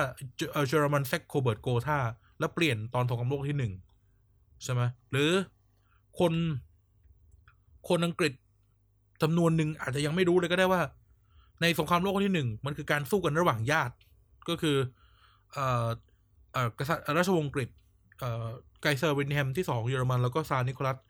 ที่รัสเซียก็คือเป็นญาติกันหมดก็ญาติกันรบกันอะไรเงี้ยเออนิกกี้กับวิลลี่อะเขาเขียนจดหมายหากันนิกกี้กับวิลลี่อะไรเงี้ยเนี่ยแต่ถามว่ามันจำเป็นไหมใช่ไหมมันจำเป็นไหมต่อการเติบโตผมมองว่าไม่ สิ่งที่จำเป็นคือการเรียนแบบ critical thinking ก็คือเฮ้ยคุณต้องคิดอัพอะคุณต้องคิดใหม่ว่า เอ้ยทำไมอะแล้วทำไมสงครามโลกที่หนึ่งมันเกิดขึ้นทำให้ทุกคนเรียนรู้แล้วก็ช่วยกันเรียนรู้นะครับ ให้เกิดการถกเถียงกันต้องเรียนสร้างบรรยากาศแบบเนี้ย บรรยากาศแห่งการสนทนา บรรยากาศแห่งการสร้างบทสนทนา สร้างบรรยากาศแห่งการถกเถียงเพื่อที่จะนำไปสู่ อาจจะได้ข้อสรุปใหม่ ๆ อะไรมาก็ได้ อาจจะเถียงคุยกันเกันว่าทำไมทำไมทำไมจะต้องเป็นอยุธยา เออเราเราเรียนใหม่เรานอกจากเราจะเรียนว่าพระเจ้าตตระเบงชเวตี้ยกทัพผ่านเข้าดัน เจดีสามองค์ร่วมเข้าเมืองกาญจนบุรี มาถึงยกทัพปะทะกับ กองทัพอยุธยาอยุธยาอยุธยาป้องกันคูเมืองข้างนอก เกิดการเสียพระเจ้าแปลฟันฟันพระศรีสุริโยไทยสิ้นพระชนม์ตกคอช้าง blah blah blah blah ใช่ไหมเออเราเราเราก็โอเค เปลี่ยนต่อมาก็เกิดการไล่กันลงมา พระเจ้าบุเรงนอง เอ้ยพระเจ้าตะเบงชเวตี้ถูก ถูกเอ่อปลงพระชนม์ เกิดความวุ่นวายเป็น turmoil ทางการเมืองในพม่านู่นนี่นั่นพระเจ้าบุเรงนองรวบรวมแผ่นดินพม่าอีกครั้งยกทัพมาตี เมืองพิษณุโลกเมืองพิษณุโลกสวามิภักดิ์พระมหาธรรมราชาโดยเสด็จลงมาพร้อมกับกองทัพปูเรงนองมาตีกรุงศรีอยุธยากรุงอยุธยาศรีรามเทพนครนั่นบลาบลาบลาสารพัดถามว่ารู้รู้บ้าง โอเคไหม โอเค ผมโอเค รู้ว่าเออเกิดเหตุการณ์นี้ คือรู้แค่ว่าเกิดเหตุการณ์นี้ขึ้นนะพระเจ้าปูเรงนองยกทัพมตี สมเด็จพระมหาจักรพรรดิจะต้องออกมาเจรจาเอาเสียเมืองเอาเอาหรือตอนพระมหินพระมหาธรรมราชาลงมา ครองเป็นกษัตริย์ ราชวงศ์พระร่วง ผมว่าตรงนี้โอเค ไม่ได้มีปัญหาอะไรเลยครับปัญหาอยู่ที่ว่าเราจะทำ ดีเทลอื่น ๆ ไปเยอะแยะไปทำไม เราไม่ได้ไม่ได้เรียนเด็กมัธยมไม่ได้เรียนเอกประวัติศาสตร์ ไม่ได้เรียนเออเป็นนักศึกษาคณะอักษรศาสตร์หรือศิลปศาสตร์ที่เรียนเอกประวัติศาสตร์ ใช่ไหมไม่ไม่ใช่ ไม่ใช่ เราไม่ได้ทำแบบนั้น แต่สิ่งที่ควรจะเกิดขึ้นคือตั้งคำถามสิ เปลี่ยนใหม่ไหมเปลี่ยนใหม่ว่าทำไม สมมติผมตั้งคำถามทำไม พระมหาธรรมราชาถึงไปเข้ากับพระเจ้าบุเรงนอง เออ เนี่ย critical thinking ทำไมเกิดเหตุการณ์อะไรขึ้นเป็นความกดดันทางการเมือง เหตุผลเกิดเหตุผลจากอะไร นอกจากที่เมืองเมืองพิษณุโลกสองแควกำลังถูกล้อมและแตก มีเหตุผลอื่นอีกไหมที่ทำให้พระพระมหาธรรมราชาทรงไปเข้าร่วมกับพระเจ้าบุเรงนอง เหตุผลทางด้านความเป็นราชวงศ์ที่ต่างกันระหว่างพิษณุโลกแล้วก็อยุธยาเหตุผล ทางด้านความขัดแย้งที่เกิดขึ้นของวงพระร่วง แล้วก็วงทุพันภูมิในอดีตเอาวิว่าไปเห็นไหมมันมีประเด็นที่คุยกันได้ต่อแล้วมันเกิดการคิดนะครับ มันเกิดการคิดมันเกิดการ มันเกิดการวิเคราะห์ มันเกิดการถกเถียงกันต่อไป ได้เต็มไปหมดเลย possibility เต็มไปหมดเลย ใช่ไหมหรือจะบอกว่า เพราะว่าพิษณุโลกอยากจะเป็นเป็นรัฐเอกราช สมมติเป็นรัฐเอกราชเป็นนครรัฐเอกราช ก็ได้เห็นว่ามันมี possibility ไปเต็มหมดอะมันตึงต้องเปลี่ยนการเรียนอะไรพวกนี้ถึงต้องเปลี่ยนนะครับมูไปต่อที่วิชาอย่างเอ่อพลหน้าที่พลเมืองแล้วหน้าที่พลเมืองแล้วกันหน้าที่พลเมืองแล้วกัน ผมหน้าที่พลเมืองกับเศรษฐศาสตร์แล้วผมว่าเศรษฐศาสตร์ไม่ค่อยมีประเด็นสำหรับผม แต่ผมมองว่าควรจะสอนให้มันละเอียดและลึกกว่านี้ ไม่ใช่ว่าสักจะสอนว่า อุปสงค์อุปทานคืออะไร ผมว่าควรสอนให้ละเอียดและลึกลงไปเลย นู่นนี่นั่น เรียนให้พอๆกับวิชาพื้นฐานในสมัยมหาลัยไปเลยครับ ซึ่งผมเห็นในหลาย ๆ ประเทศ เช่นในอินเดียหรือใน หรือในญี่ปุ่นหรือในในในโลกตะวันตกเนี่ยเขาเรียนเศรษฐศาสตร์อย่างจริงจังอีโคโนอีโคโนมีเนี่ย เรียนจริงจังเรียนกันถึงเฮ้ยตลาดแบบนี้อะไรแบบนี้เศรษฐกิจแบบนั้นคือผมเข้าปริญญาเรียนปริญญาตรีมาผมเจอการท่องจำของคนที่ไม่เรียนเศรษฐศาสตร์นะครับ ว่า คือผมไม่ได้บอกเขาผิดนะ แต่ผมมองเพราะเป็นไงเพราะการศึกษาเนี่ยแหละว่า ต้องมาท่องจำว่า โลกเรามีเศรษฐกิจสามแบบแบบเสรีแบบสังคมนิยม แบบผสมนู่นนี่นั่นอะไรอย่างเงี้ย ซึ่งที่จริงแล้วเราอธิบายเรื่องพวกนี้เราเราเลิกอธิบายเรื่องพวกนี้กันไปนานแล้วเราควรจะเรียนเศรษฐศาสตร์กันอย่างจริงจังกันมากขึ้น ครับ เรียนเรื่องตลาด เรียนเรื่อง เรียนเรื่องที่ที่ที่เป็นเรื่องเศรษฐศาสตร์จริง ๆ เออเรียนเรื่องเงินเฟ้อเรียนเรื่องแบบ เอ่อ diminishing return เรียนอะไรพวกเนี้ยควรจะสอนตั้งแต่มัธยม เออ แล้วมันจะกลายเป็นอะไรที่ดีมากๆ เพราะเราจะทำความเข้าใจ เศรษฐศาสตร์เป็นหนึ่งอีกเป็นเป็นอีกศาสตร์ที่จะให้ความเข้าใจมิติต่างๆ ในสังคมได้ดีมากๆครับ ผมยอมรับเลยว่าผมเคยไม่ชอบวิชาพวกนี้มาก่อนเพราะผมรู้สึกว่ามันเป็นเลขอะแต่พอเรียนจริง ๆ แล้วอะมันมันมันโอเคมากๆครับ มันโอเคมากๆสำหรับ สำหรับการเรียนรู้อะเพราะว่ามันทำให้เราสามารถอธิบายเรื่องอะไรได้เยอะมาก เราอธิบายสิ่งที่เกิดขึ้นกับนโยบายรัฐบาลได้ เราอธิบายสิ่งที่เกิดขึ้นกับแม่ค้าร้านตลาด ได้เราอธิบาย สิ่งที่เกิดขึ้นกับแผงลอยริมถนนได้เราอธิบายสิ่งที่เกิดขึ้นกับร้านสะดวกซื้อที่ผุดขึ้นเป็นดอกเห็นในกรุงเทพได้เราผอธิบายได้เต็มไปหมด คือไม่ได้บอกว่าอธิบายแล้วจะถูกทั้งหมดเขาแต่ว่ามันให้มิติในการอธิบาย อธิบายพฤติกรรม การบริโภคของเพื่อนที่แม่งมีเงินห้าแสนมาเรียนหนังสือหนึ่งวัน กับอย่างอีคนสมเหมาอย่างผมที่ใช้เงินใช้เงินอาทิตย์ละแปดร้อยในมหาลัย เพราะว่ากูไม่รู้จะไม่รู้จะใช้อะไรเยอะแยะอะไรเงี้ยโอ้แค่กินข้าวเอออาจจะมีออกไปกินเหล้าบ้างนิดๆหน่อยแต่ว่ามันอธิบายได้อะว่าแบบทำไม ใช่ไหมเรียนการเศรษฐศาสตร์เชิงพฤติกรรมอะไรเงี้ยคือมันคือมันมันดูเหมือนลึกนะแต่ที่จริงแล้ว มันมีเรื่องเบสิกเบสิกของมันอยู่อะนึกออกเหมือนเวลาเราเรียนเรียนวิชาภาษาไทยภาษาอังกฤษอ่านจับใจความให้อ่านที่พารากราฟแรกหรือประโยคแรกของเรื่องนะครับก็ก็แค่นั้นไง เออ ก็คือที่จริงแล้ว เริ่มจากตรงนั้นก็ได้ มันง่ายไปหมดอะมันง่ายเราจะสามารถทำความเข้าใจกับนโยบายลุงตู่นโยบายคุณยิ่งนักนโยบายคุณอภิสิทธิ์นโยบายคุณสมคุณคุณสมชายคุณสมากไล่ไปจนถึงพยามโนปกรณ์เราสามารถทำความเข้าใจได้เลยอะ อย่างเนาะคือคำว่าไม่เข้าใจไม่ได้อย่างนิยามนะไม่ได้บอกว่าถูก หรือไม่ได้บอกว่านี่คือ complete แต่ว่ามันเพิ่มมิติการอธิบาย ผมว่าเนี่ยสำคัญ ผมว่าน่าแต่อ่าโอเคบุ๊บไปต่อไปหน้าที่พลเมืองผมเฉยๆ ผมมองว่ามันก็ควรจะสอนให้ active ได้แล้วอะสอนให้สอนให้เป็น critical thinking เหมือนกัน วันนี้อาจจะใช้คำนี้เยอะนะครับ หรือว่าคิดเรียนแบบคิดวิเคราะห์เนี่ย แต่ทั้งนี้ทั้งนั้นเนี่ยผมมองว่าหน้าที่พลเมืองมัน มันควรจะสอนเบสิกไรทั้งหมด ไม่ใช่แค่มาพูดว่ารัฐธรรมนูญคืออะไรอะไรเงี้ยบลาบลาบลาอันนี้ไร้สาระควรจะสอนเบสิกไรเราทั้งหมดนะครับสิทธิของการเป็นพลเมืองไทยคืออะไร หน้าหน้าที่พลเมืองเราจะรู้ได้ไงในเมื่อเรายังไม่รู้สิทธิเลย เออ ต้องอะไรต้องเท่าไหร่เรียบบอกสอนเลย สอนตั้งแต่การสอนตั้งแต่เกิดอะเกิดจนตายอะทำอะไรบ้าง ผมว่าจำเป็น ผมว่าจำเป็นทำไมกูต้องมานั่งเรียนรู้ว่ากูจะไปสอบใบขับขี่กูต้องเปิดอินเทอร์เน็ตอะ ที่จริงก็บอกเลยก็ได้ว่าอาจจะทำแบบขี่ต้องไปนี่หนึ่งสองสี่มันไม่ได้เปลืองเวลาการสอนหนังสือเลยครับ จริงๆสอนตอนมหกก็ได้ทำเหมือนฝรั่งอะที่เขาเออสอบแบบขี่ตอนมหกอะเออ มันไม่ได้ลำบากเลย สอนสอนเลยเรื่องการจ่ายภาษีอ่าภาษี มีเงินเท่านี้เอาผมว่าอันเออสนใจผมจำไม่ผิดมันมีสอนนะแต่ว่าสอนให้ละเอียดไปเลย สอนละเอียดนิดนึงสอนเลยว่าทำยังไง เออ ไปทำอะไรบ้าง เออแล้วไปทำอะไรบ้างนี่มันคือแบบเรื่องพื้นฐานอะ เรื่องไหนที่ควรจะเป็นเลยครับเรื่องไหนที่ควรจะเป็นเลยควรควรจะสอนด้วยว่า ภาษีอันนี้ไปทำอะไรเช่น ภาษีโรงเรือนจะไปใช้อุดหนุนอะไร เพื่อที่จะทำให้เรารู้ไงครับ รู้ว่า อ๋อ ของพวกนี้มันมีเหตุและผลอย่างไร ใช่ไหมสังคมเรา สังคมเรา สังคมเรานะครับ สังคมเราและการศึกษาบ้านเมืองเราเป็นชอบเป็นแบบนี้ คือชอบให้ชอบไม่ให้เหตุผล เออ ชอบไม่ไม่ใช่ชอบให้ ชอบไม่ให้เหตุผลทำไปเถอะทำไป เชื่อกู เชื่อกู เชื่อกู เชื่อกูทำไปทำไป แต่ไม่รู้ว่าทำทำไม แล้วทำแล้วแล้วจะส่งผลอะไรไปรู้ทีหลัง ไปรู้เองอะไรเงี้ยโหนี่เป็นปัญหาต้องเป็นปัญหาตั้งในเชิงขึ้นไปถึงระดับการเมืองอะ่ะ คือไม่ได้ให้เหตุผล ไม่ได้เหตุผลว่าทำแล้วทำแล้วอะไรนะคือ คือมีมันมีคนที่ให้เหตุผลแต่หมายถึงว่า มันมีคนที่ไม่ได้เหตุผลเยอะนะครับ แล้วเออเนี่ย แค่เรื่องการศึกษาเนี่ยแค่หน้าที่พลเมืองเนี่ย ให้เหตุผลเราอะ ทำไมต้องเกณฑ์อาหารให้เหตุผลมา สอนเลย สอนเลย เหมือนปลูกฝังอะ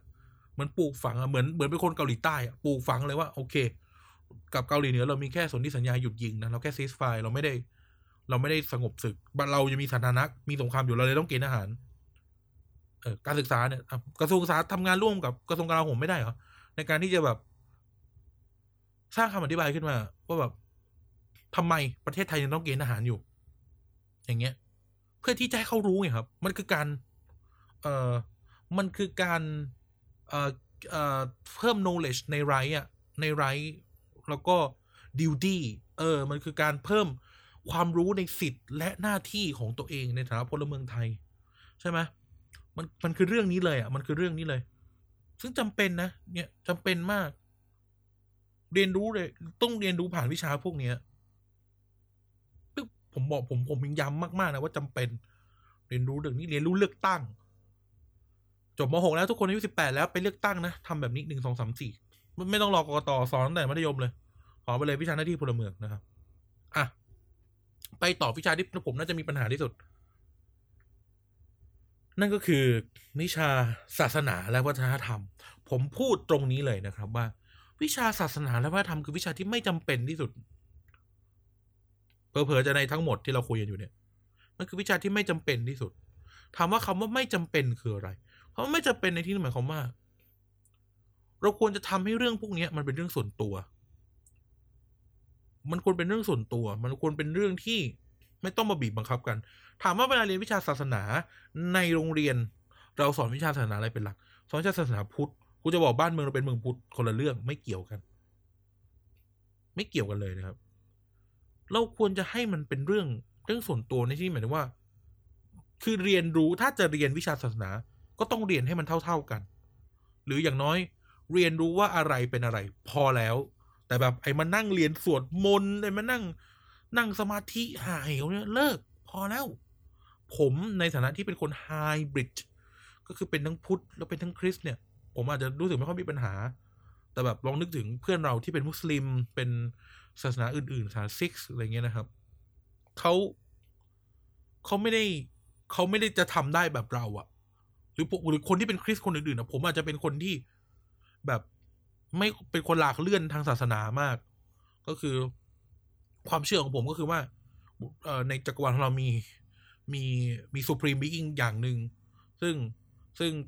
ซึ่งสร้างทุกอย่างเลยนี่ความเชื่อผมนะ แล้วก็เราก็อยู่กับมันอยู่กับสิ่งที่เกิดขึ้นแล้ว แล้วผมก็จะเชื่อว่าผมจะเป็นอะไรก็ได้อะเพราะว่าเขาสร้างให้ผมมาเป็นแบบนี้ เออ นี่คูนี่คือความเชื่อของผมจริงๆนะผมถ้ามีพระเจ้าก็พระเจ้าสร้างกูมาเป็นแบบเนี้ย ถ้าพระเจ้าไม่อยากให้กูแบบ ไปสนใจเรื่องเครื่องรางของขังอย่างเงี้ย พระเจ้าก็อย่าสร้างเครื่องรางของขังมาดิ หรือถ้าถ้าถ้าพระเจ้า ถ้าพระเจ้าบอกว่า เฮ้ยทำไมไปวัดแล้วไปโบสถ์ก็บอกก็อย่าสร้างก็สร้างสักอันสร้างแค่อันเดียวพออะไรเงี้ยสมมตินะ เออแล้วถ้าพระเจ้าสร้างมาผมก็มีสิทธิ์นะครับเออนี่คือความเชื่อของผมนะนี่คือความเชื่อของผมคนเดียว แต่นั่นแหละ การเรียนศาสนาในในวิชาศาสนา มันไม่ มัน มันไม่ได้เรียนศาสนา มันเรียน มันเรียนวิชาพุทธ มันเรียนวิชาสวดมนต์ไหวพระอะไรไม่รู้ ซึ่งผมผมบอกเลยนะ ผมไม่มีปัญหาที่จะผมจะกราบพระหรือ ผมไม่มีปัญหาที่ผมจะนั่งสมาธิแต่คนอื่นๆล่ะ เราเราเห็นความไม่เคารพ ความแตกต่างได้ที่วิชานี้เลยนะครับ เพราะว่าการออกแบบดีเซลดีไม่ใช่ดีเซลแหรือ detail การศึกษาเนี่ยมันคือการไม่เคารพศาสนิกอื่น ๆเลย เออ นี่สำหรับผมนะว่านี่คือการไม่เคารพศาสนาศาสนิกคนอื่นเลยนึกสภาพว่าตอนเราเรียนมัธยมคอซองขาสั้นต้องมานั่ง ต้องมานั่งสวดมนต์แล้วก็เห็นเพื่อนที่เป็นมุสลิมแบบทำตัวไม่ถูกอะไรเงี้ย ก็ต้องมานั่งเรียนเรื่องศาสดาของคนอื่นไปด้วย อเค ถ้าเรียนเพื่อทำความเข้าใจซึ่งกันและกัน ผมไม่มีปัญหา แต่นี่แบบต้องสอบด้วย เพื่อนเป็นมุสลิมต้องมาสอบวิชาศาสนาพุทธอะถามว่ามันใช่ไหมแล้วยังไง เวลาวิพากษ์วิจารณ์กันใน Facebook ผู้ใหญ่ในบ้านเมืองเรา วิพากษ์วิจารณ์ใน Facebook โอ้ยเนี่ย ศาสนาในตะวันออกกลางนะกดขี่โอ้เป็นคนคริสต์โดนฆ่า คนพุทธโดนฆ่า เป็นคนนู่นโดนฆ่า พอมาอยู่ในบ้านเมืองเราก็ทำเหมือนกันน่ะ มันก็แบบคนฮิปโปคริตนะครับ มือหรือซาปากหรือศีลก็อ้าวไม่ได้นี่มันบ้านเมืองพุทธอะพอเป็นบ้านมือโอ้ทำไมไม่เคารพกันเลยนู่นนี่นั่นอ้าอะไรวะเนี่ยอะไรกันครับเนี่ยใช่ไหมครับแล้วผมว่าวิชาเนี้ยไม่จำเป็นในเชิงสิ่งที่เป็นอยู่ ไอการสอนหนังสมาธิสวดมนต์กราบพระอะไรเงี้ยพอได้แล้วมันเป็นเรื่องส่วนตัวศาสนาเป็นเรื่องส่วนตัว ใช่ไหมสอน สอนศาสนากันให้ตายยังไง เด็กก็จบมาเรียกพระว่าแซลมอนและแครอท นั่นแล้วมันนอนเซนนะมันไม่ไม่ไม่จำเป็นควรจะเรียนเรียนรู้ความแตกต่างหลากหลาย ไม่ใช่เรียนรู้เพื่อจะลดหรือลบลบความแตกต่างหลากหลาย ความแตกต่างหลากหลาย คือสิ่งธรรมชาติที่สุดของบนโลกใบนี้ ต้นไม้ลักษณะไม่เท่ากัน ดอกไม้สีไม่เหมือนกัน คนรูปร่างหน้าตาไม่เหมือนกัน สัตว์แตกต่างกันออกไปหมด อาหารมีรสชาติต่างกัน และอะไรอะไรอย่างที่ต่างกันนี่คือความเป็นจริงของโลก ไม่ใช่การที่จะทำให้ทุกคนมาเหมือนกัน หรือไม่ใช่ว่าการที่จะพยายามจะเบียดบังทุกอย่างให้เหลือแค่ความเหมือนหนึ่งเดียวนะครับ ความเหมือนบนโลกก็เป็นเรื่องธรรมชาติเหมือนกัน มีคนเหมือนกันมีสีเหมือนกันมีลักษณะเหมือนกันมีบนโลกใบนี้ แต่มันไม่ใช่เหตุผลที่จะทำให้ทุกคนมันหายไป การเรียนวิชาศาสนาและวัฒนธรรมก็เหมือนกันวัฒนธรรมที่ผมมันจะพอหยวน เพราะว่ามันจะมีความว่าเป็นคนไทยอยู่ ซึ่งผมมองว่าความเป็นคนไทยเราเคยพูดไปในในเด็กสัญชาติเทปหนึ่งเลยนะครับว่า เรื่องแบบนี้มันมีคอมมอนกราวของมันอยู่อะ ผมว่าผมโอเคในในระดับหนึ่งเรียนว่าคนไทยจะต้องเป็นอย่างนั้นอย่างนี้ผมผมโอเคในระดับหนึ่งใน ในเชิงที่พอโตมาแล้วเป็นนักสังคมศาสตร์ ผมโอเค ผมโอเค ผมไม่มีปัญหานะครับโอ้นี่เพิ่งเพิ่งไปได้ครึ่งเดียวเอง แต่ต่อไปจะไวแล้วสุขศึกษาและพละศึกษา เริ่มต้นขอเริ่มต้นที่ หมวดหมวดกับหมวดนี้ด้วยที่วิชาพละศึกษาก่อน ผมพูดอย่างนี้พละศึกษาเป็นวิชาที่ผมมองว่ามีความจำเป็น มีความจำเป็นคือมันเป็นวิชาที่เรียนหนึ่งมันคือเหมาะสมกับวัยที่กำลังเติบโตมันต้องออกกำลังกายสองคือ การเรียนรู้กีฬาอะไรไว้สักอย่างเป็นเรื่องที่โอเค เป็นเรื่องที่ดี แล้วก็จำเป็นเป็นการเป็นการเพิ่มความสามารถพิเศษ เหมือนเวลาเขียนใบสมัครประกวดอะไรสักอย่างเพิ่มความสามารถพิเศษอะไรบางอย่าง แต่ทีนี้ทั้งทั้งนี้ทั้งนั้น เราอาจจะต้องมานั่งคิดกันใหม่ว่า เราควรเลือกอะไรที่มันมันเหมาะสมอะหรือมันควรจะเป็นนะครับ อะไรที่มันที่มันเป็นอยู่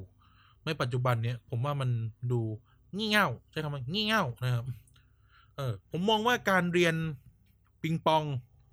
การเรียนเอ่อบาสเกตบอล การเรียนแฮนด์บอล การเรียนฟุตบอล การเรียนวอลเลย์บอลแบดมินตันผมโอเค นี่คือกีฬาที่ผมโอเคมากๆ นะครับ เป็นกีฬายูนิเซ็กผมใช้คำว่าเป็นกีฬายูนิเซ็กแต่การเรียนวิชาอย่างกระบี่กระบอง เรียนไปทำไมนะครับ เรียนไปก็สอนแค่ลำถ้าจะสอนสอนให้เราใช้ป้องกันตัว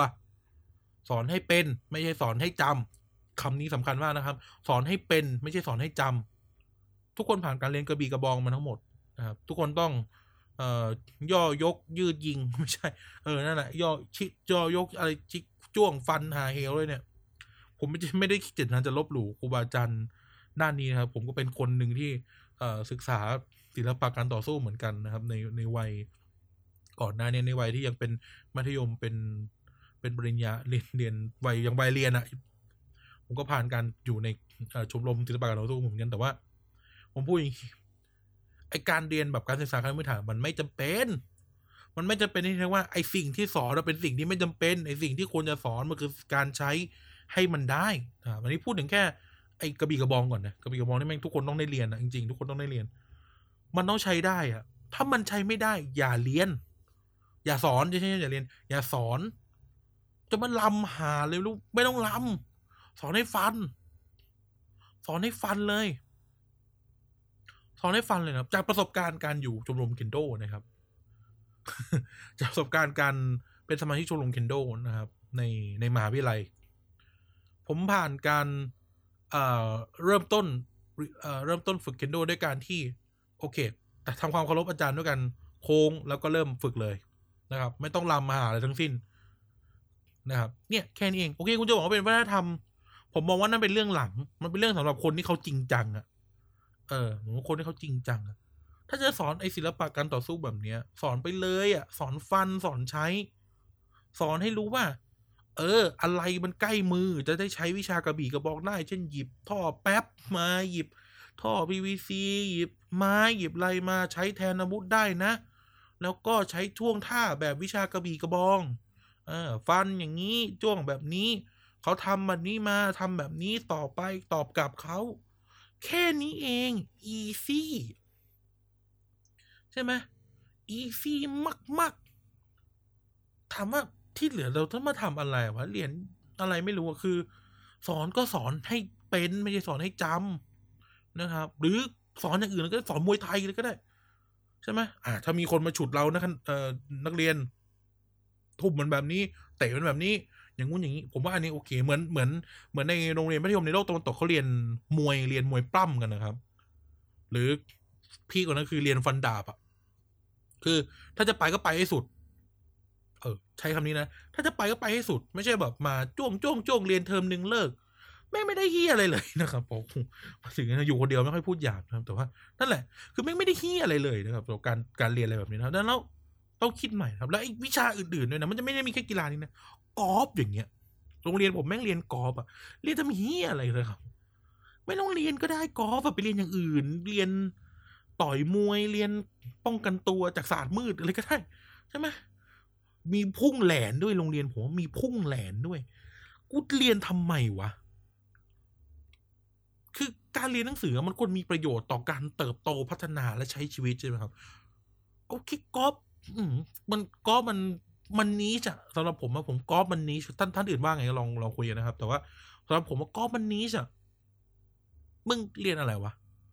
พุ่งแหลนเนี่ย ผมแม่งแบบเฮียมันโคตรอันตรายเลยนะเว้ยการเรียนพุ่งแหลนน่ะ ถ้าเด็กแม่งห่ามแล้วมาเสียบกันอะแม่งตายเลยนะพุ่งแหลนแล้วผมว่าต้องคิดใหม่นะครับ ถ้ามีใครในกระทรวงศึกษาฟังรายการทีวีดีโดยเฉพาะเด็กทั้งชาติตอนนี้อยู่นะครับผมบอกนะคิดใหม่ได้แล้วนะครับ ไม่ได้มีประโยชน์เลยนะครับ โอเค พละบ่นแค่นี้แหละ เป็นสุขศึกษาบ้างสุขศึกษา ผมมองพัฒนาการของการเรียนสุขศึกษาในบ้านเราโอเคมากแล้วนะครับ โอเคมากจนแทบจะไม่อยากติแล้วนะครับ หรือไม่อยากจะจะบอกว่าต้องแก้ไขอะไรเพื่อคนรุ่นใหม่ลูกหลานของผมอะไรเงี้ยผมว่าผมเฉยๆละเพราะว่า ในยุคของผมที่สังคมมันยังไม่ได้เปิดขนาดเนี้ยเราก็เริ่มเรียนเรื่องถุงยางอนามัยการใช้ถุงยาง เรียนเรื่องเพศทำนู่นทำนี่นะครับ เรียนเรื่องเอ่อเรื่องเรื่องประจำเดือนเรียนเรื่องยาคุมเรียนเรื่องอะไรผมว่า ผมโอเคหมดละผมไม่มีปัญหาแล้วเรียนถุงยางหน่อยอย่างนั้นอย่างนี้วัดไซส์อย่างนู้นนี่ผมผมโอเคแต่ผู้หญิงก็เรียนเรื่องการยาคุมเรียนเรื่องวิธีการคุมกำเนิดหนึ่งสองสามสี่ผมว่าผมโอเคแล้วครับ ผมไม่มีปัญหาเนาะเออ ผมว่าว่าผมว่าวิทยาสุขศึกษาในบ้านเรามันอาจจะขาดเรื่องการ detailing นิดหน่อยอะมันเออโอเคเติมนิดเติมหน่อย สอนอาจจะต้องเริ่มสอนเรื่องการวางแผนชีวิตสอน เริ่มสอนเรื่องการแนวทางการปฏิบัติ และสอนให้เด็กไม่กลัวเซ็กส์สอนเรื่องสุขอนามัยในเรื่องเซ็กส์มากกว่านี้ใช่ไหมคนเราอะ คนเราอะ มันจะเด้ากันในยุคไหนมันก็เด้ากันครับแล้วดังนั้นแล้วสอนให้รู้จักความรับผิดชอบ สอนให้ป้องกันสอนให้รู้ถึง consequence ของ พฤติกรรมต่างๆ ที่จะทำหรือคิดจะทำหรือมีอยู่และอาจจะนำไปสู่การกระทำผมว่าอันนี้โอเค แล้วก็นี่ก็เป็นสิ่งที่ควรเพิ่มเข้าไป เพราะ เพราะ เอ่อเรียกนะ วิชาสุขศึกษาเป็นวิชาที่จะ prevent หรือหรือลดทอนปัญหาสังคมจำนวนมากได้นะครับใช้คำนี้ ปัญหา ปัญหาสังคมอื่นๆปัญหาสังคมต่างๆ เนี่ย ผมว่าวิชาสุขศึกษาเนี่ย ช่วยได้ถ้าเราถ้าเราจริงใจกับมันและจริงจังกับมันนะครับ ปัญหาท้องก่อนวัยอันควรปัญหา คุณแม่วัยใสปัญหาโรคติดต่อ ปัญหาลามไปถึงปัญหาการล่วงละเมิดทางเพศ ปัญหา sexual harassment ปัญหา awareness ทางด้านเพศต่าง ๆ ผมว่าสุขศึกษา น่าจะเป็นวิชาที่ดีที่จะช่วยเราได้เป็นเป็นวิชาที่ควรจะ normalize เรื่องเพศอะ ควรจะทำให้ทุกเพศมันเท่ากันได้อะด้วยการเรียนสุขศึกษานะ เพราะว่ามันเป็นวิชาที่เข้าถึง physical ที่สุดถ้าไม่เราเข้าใจเรื่อง physical ของทุกคนเท่ากัน แล้วก็ทำให้มันไม่ใช่เรื่องโจ๊กทำให้มันทำให้มันเป็นเรื่องที่ธรรมชาติ เออทำให้เรื่องเพศเป็นเรื่องธรรมชาติ ผมว่ามันจะมันจะลดทอนปัญหาหลาย ๆ อย่างได้มาก โอเค อาจจะเป็นไอ้ปัญหาเรื่อง คุณแม่ไว้สายท้องออกมาควรโรคติดต่อ การอะไรพวกนี้ผมว่าผมว่าผมว่าก็ช่วยได้ แต่ว่าในเชิงแบบเรื่องที่เป็นเรื่องเชิงสังคมหน่อยเนี่ยอย่างพวกเรื่อง sexual harassment เรื่อง awareness ทางเพศเรื่องเรื่องอไอเดียวิธีคิดเกี่ยวกับเรื่องเพศอะไรเงี้ยผมว่าวิทยาศาสตร์การศึกษาช่วยเราได้นะครับ มันมันมันมันน่าจะมีแนวทางใดๆก็ตามแต่ที่ทำให้ทุกคนสามารถที่จะเข้าใจ ความเป็นไปที่ควรควรจะมีของของเรื่องเพศได้นะครับอะแม่นึกว่ามาคนเดียวจะสั้นนะครับ แต่ว่าก็ศาสตร์ยาวเหมือนกันอะเออผมท่านผู้ฟังท่านผู้ฟังเอ่อท่านผู้ฟังพักพร้อมผมพักพร้อมผมผมขอจิบน้ำนิดนึงมาเออมีสามหมวดเนาะแต่ว่า ก็จะไม่ค่อยมีอะไรละเอ่อวิชาต่อมาคือวิชาศิลปะครับ เออวิชาศิลปะซึ่งวิชาศิลปะเนี่ย แม่งก็แบ่งอีกนะ ในการศึกษาไทยนะครับแบ่งเรียนวาดเรียนเรียนอะเรียนที่เป็นไฟอาร์ตอะเออเรียนที่เป็นไฟอาร์ตศิลปกรรม แล้วก็เรียนอะไรที่เป็นที่เป็นดนตรี เอ้ยไม่ใช่เป็น ออเป็นดนตรีเป็นดนตรีถูกแล้วดนตรีก็มีดนตรีสากลกับดนตรีไทย ทีนี้ผมผมใช้ว่าผมตั้งคำถามดีกว่า ผมอะไม่ได้มองว่าผมผมนะครับโอ้ทุกทุกท่านที่ฟังรายการเนี้ยโดยเฉพาะขาประจำอะก็รู้จัก ผมในฐานะเอ่อผู้ดำเนินรายการเอ้นักจัดรายการในรายการอื่น ๆ เนาะไม่ว่าจะรายการในช่องนี้หรือรายการในในอีกช่องหนึ่งนะก็ก็จะรู้รู้ไอเดียของผมแล้วแต่ว่าผมใช้คำว่าตั้งคำถามนี้หนูว่าอะไรจำเป็นอะไรไม่จำเป็น ในการเรียนศิลปะคำว่าอะไรจำเป็นอะไรไม่จำเป็นในการศิลปะ หมายความว่าเฮ้ยเรื่องเนี้ย เรียนไปทำไมวะ แล้วเรื่องนั้นเรื่องเนี้ยทำไมไม่ได้เรียนนะครับ เออ ผมมองอังผมเริ่มจากการเรียนดนตรีก่อนเพราะว่าใกล้ตัวผมที่สุด ที่จริงควรมีกายด้วยการเรื่องเรียนศิลปะแต่ว่าโอเคไม่เป็นไรเออผมมองอย่างนี้ เรียนดนตรีเนี่ย ถามว่า อืม ทำไมเราต้อง เออ เอางี้ดีกว่าลมลมลมเอาใหม่ ศิลปะเนี่ย ต้องทำไมต้องเป็นมาตรวัด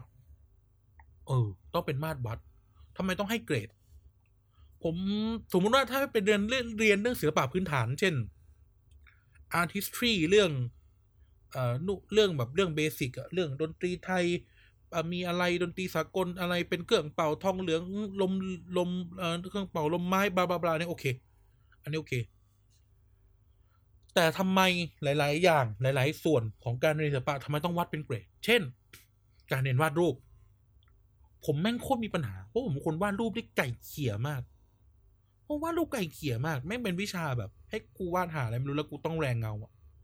คือแบบโหแม่งสุดเตนจริง ๆอะคือผมแรงเงาแม่งเหมือนทำแกไฟหกแล้วก็แมวเหยียบ แล้วก็แบบเอาตัวถูอะเออ มีวิชาหนึ่งให้แบบระบายสีเอ่อสัญลักษณ์โรงเรียนอะไรเงี้ย หรือ หรืออะไรพวกนี้อะไรอะไรเถือกเนี่ยครับผมมองว่าเฮ้ยนี่เมื่อมันเป็นศิลปะมันไม่มีถูกไม่มีผิดแล้วทำไมต้องให้เกรดวะนั่นอาจจะเป็นคำแก้ตัวหรือเอ่อการการแก้ตัวของคนที่ทำงานห่วยแตกแต่ผมถามนี้ว่า แล้วทำไมต้องให้เกรดวะต่อให้ผมทำดี ต่อให้ผมทำดี ผมก็อาจจะบอกว่าไม่ดีอะไรเงี้ยคือมันเป็นศิลปะ นั่นแหละนั่นคำถามของผมว่าทำไมต้องทำไมมันคือเป็นวิชาให้เกรดวะในเมื่อว่า บนโลกใบนี้ศิลปะแม่เป็นอะไรที่แคตตาแคตตากรายยากที่สุดแล้วอะใช่ปะสมมติว่าผมเดินไปบอกว่า ภาพปิกัสโซแม่งเฮี้ยอะไรวะโคตรไม่สวยเลย แล้วผมก็เดินมาบอกว่า เนี่ยเด็กอาชีวะพ่น พ่นสเปรย์ใส่ผนังอะแม่งสวยกว่าภาพปิกัสโซอีก ในเชิงศิลปะพวกแบบเนี้ย เนี่ยแม่งมีปัญหาละความถูกผิดของมันอยู่ตรงไหน โอเค วิธีคิดแบบเอ่อ art theory วิธีคิดแบบคนที่เป็น curator อะไรเงี้ย ผมว่ามันมีวิธีคิดของมันอยู่แต่ในที่นี้สมมุติไงแบบมันเป็นเรื่องส่วนตัวมันเป็นเรื่องอารมณ์มันเป็นเรื่อง drive บางอย่างที่มองของพวกนี้ไม่เหมือนกันนะ เออมองของพวกนี้เหมือนกันคนที่มันมีคนที่ชอบกราฟิกแบบกราฟฟิตี้ตามข้างถนนแล้วมันมีคนที่บอกว่ามันสกปรกแล้วมันไม่สวยอะเออคำถามคือใครถูกใช่ไหมซึ่งสำหรับผมคำตอบคือไม่มีใครผิดไม่มีใครถูกเลยอะนั่นแล้ววิชาศิลปะไม่ไม่ควรจะเป็นที่ที่ให้เกรดอะและโดยยิ่งไปกว่านั้นไอ้พวกวิชา วิชาดนตรีอะคือโอเค แม่งอาจจะเหมือนอวดแต่ผมแม่งผมแล้วก็เพื่อนเพื่อนในกลุ่ม ผมแม่งอาจจะเป็นผู้ที่โตมาแบบนักดนตรีอะ ก็คือพวกที่เล่นดนตรีกันอย่างเงี้ย การสอบร้องเพลง การสอบดนตรีต่างๆ ไม่ไม่เคยมีปัญหาเลย สอบแบบสอบตบมืออะทุกคนต้องเคยสอบตบมือป่ะเออมีแบบมีโน้ตมาชุดหนึ่งอะมีโน้ตตัว มีโน้ตตัวขาวในห้องหนึ่งแล้วมีโน้ตตัวดำสี่ตัวในอีกห้อง แล้วมีโน้ตตัว เอ้ยมีโน้ตมีโน้ตตัวกลมอยู่ห้องแรก แล้วมีโน้ตตัวดำสี่ตัวอยู่ในห้องสองแล้วห้องที่สามมีโน้ตตัวขาวตัวหนึ่งแล้วโน้ตตัวดำสองตัว อะไรอย่างเงี้ย ซึ่งผมไม่มีปัญหาไง แต่กับคนอื่นน่ะถามว่าวิชาดนตรีแม่งจำเป็นขนาดไหน เออ มันควรเป็นเอ็กซ์ตร้าคริคูล่าไหมหรือว่ามันควรเป็นแบบกิจกรรมอื่นนอกจากหลักนอกเหนือหลักสูตรไหมใช่ไหมครับ เออ แล้วถามว่าแบบการร้องเพลงการเล่นดนตรีเนี้ยทำไมต้องมาให้เกรดอะทุกคนมันทำไม่ได้ไม่เหมือนกันน่ะไม่งั้นบนโลกนี้ทุกคนมันก็ต้องเล่นกีตาร์ได้ เป่าขลุ่ยได้อะไรเงี้ย เออ วิชาขลุ่ยต้องมาเป่าเพลงโรงเรียนอะไรเงี้ย เออ ก็แบบ ทำไมอะทำไมต้องเป็นวิชาให้เกรดใช่ไหมมันควรจะเป็นวิชาที่สร้างสรรค์เสริมสร้างการเรียนรู้ปลดปล่อยจินตนาการแล้วก็เป็นวิชาที่เพิ่มความสามารถให้กับทุกคน ไม่ใช่วิชาทุกคนต้องมากดดันว่ากูจะเป่าขลุ่ยได้ไหมใช่ไหมบางคนแม่งเป่าไม่ได้ ก็ตก บางคนแม่งร้องเพลงห่วยแตกคะแนนก็แย่ ใช่ไหมเออเนี่ยไม่เป็นปัญหาเลยแม่งมีเพื่อนแบบร้องเพลงเพี้ยนอะ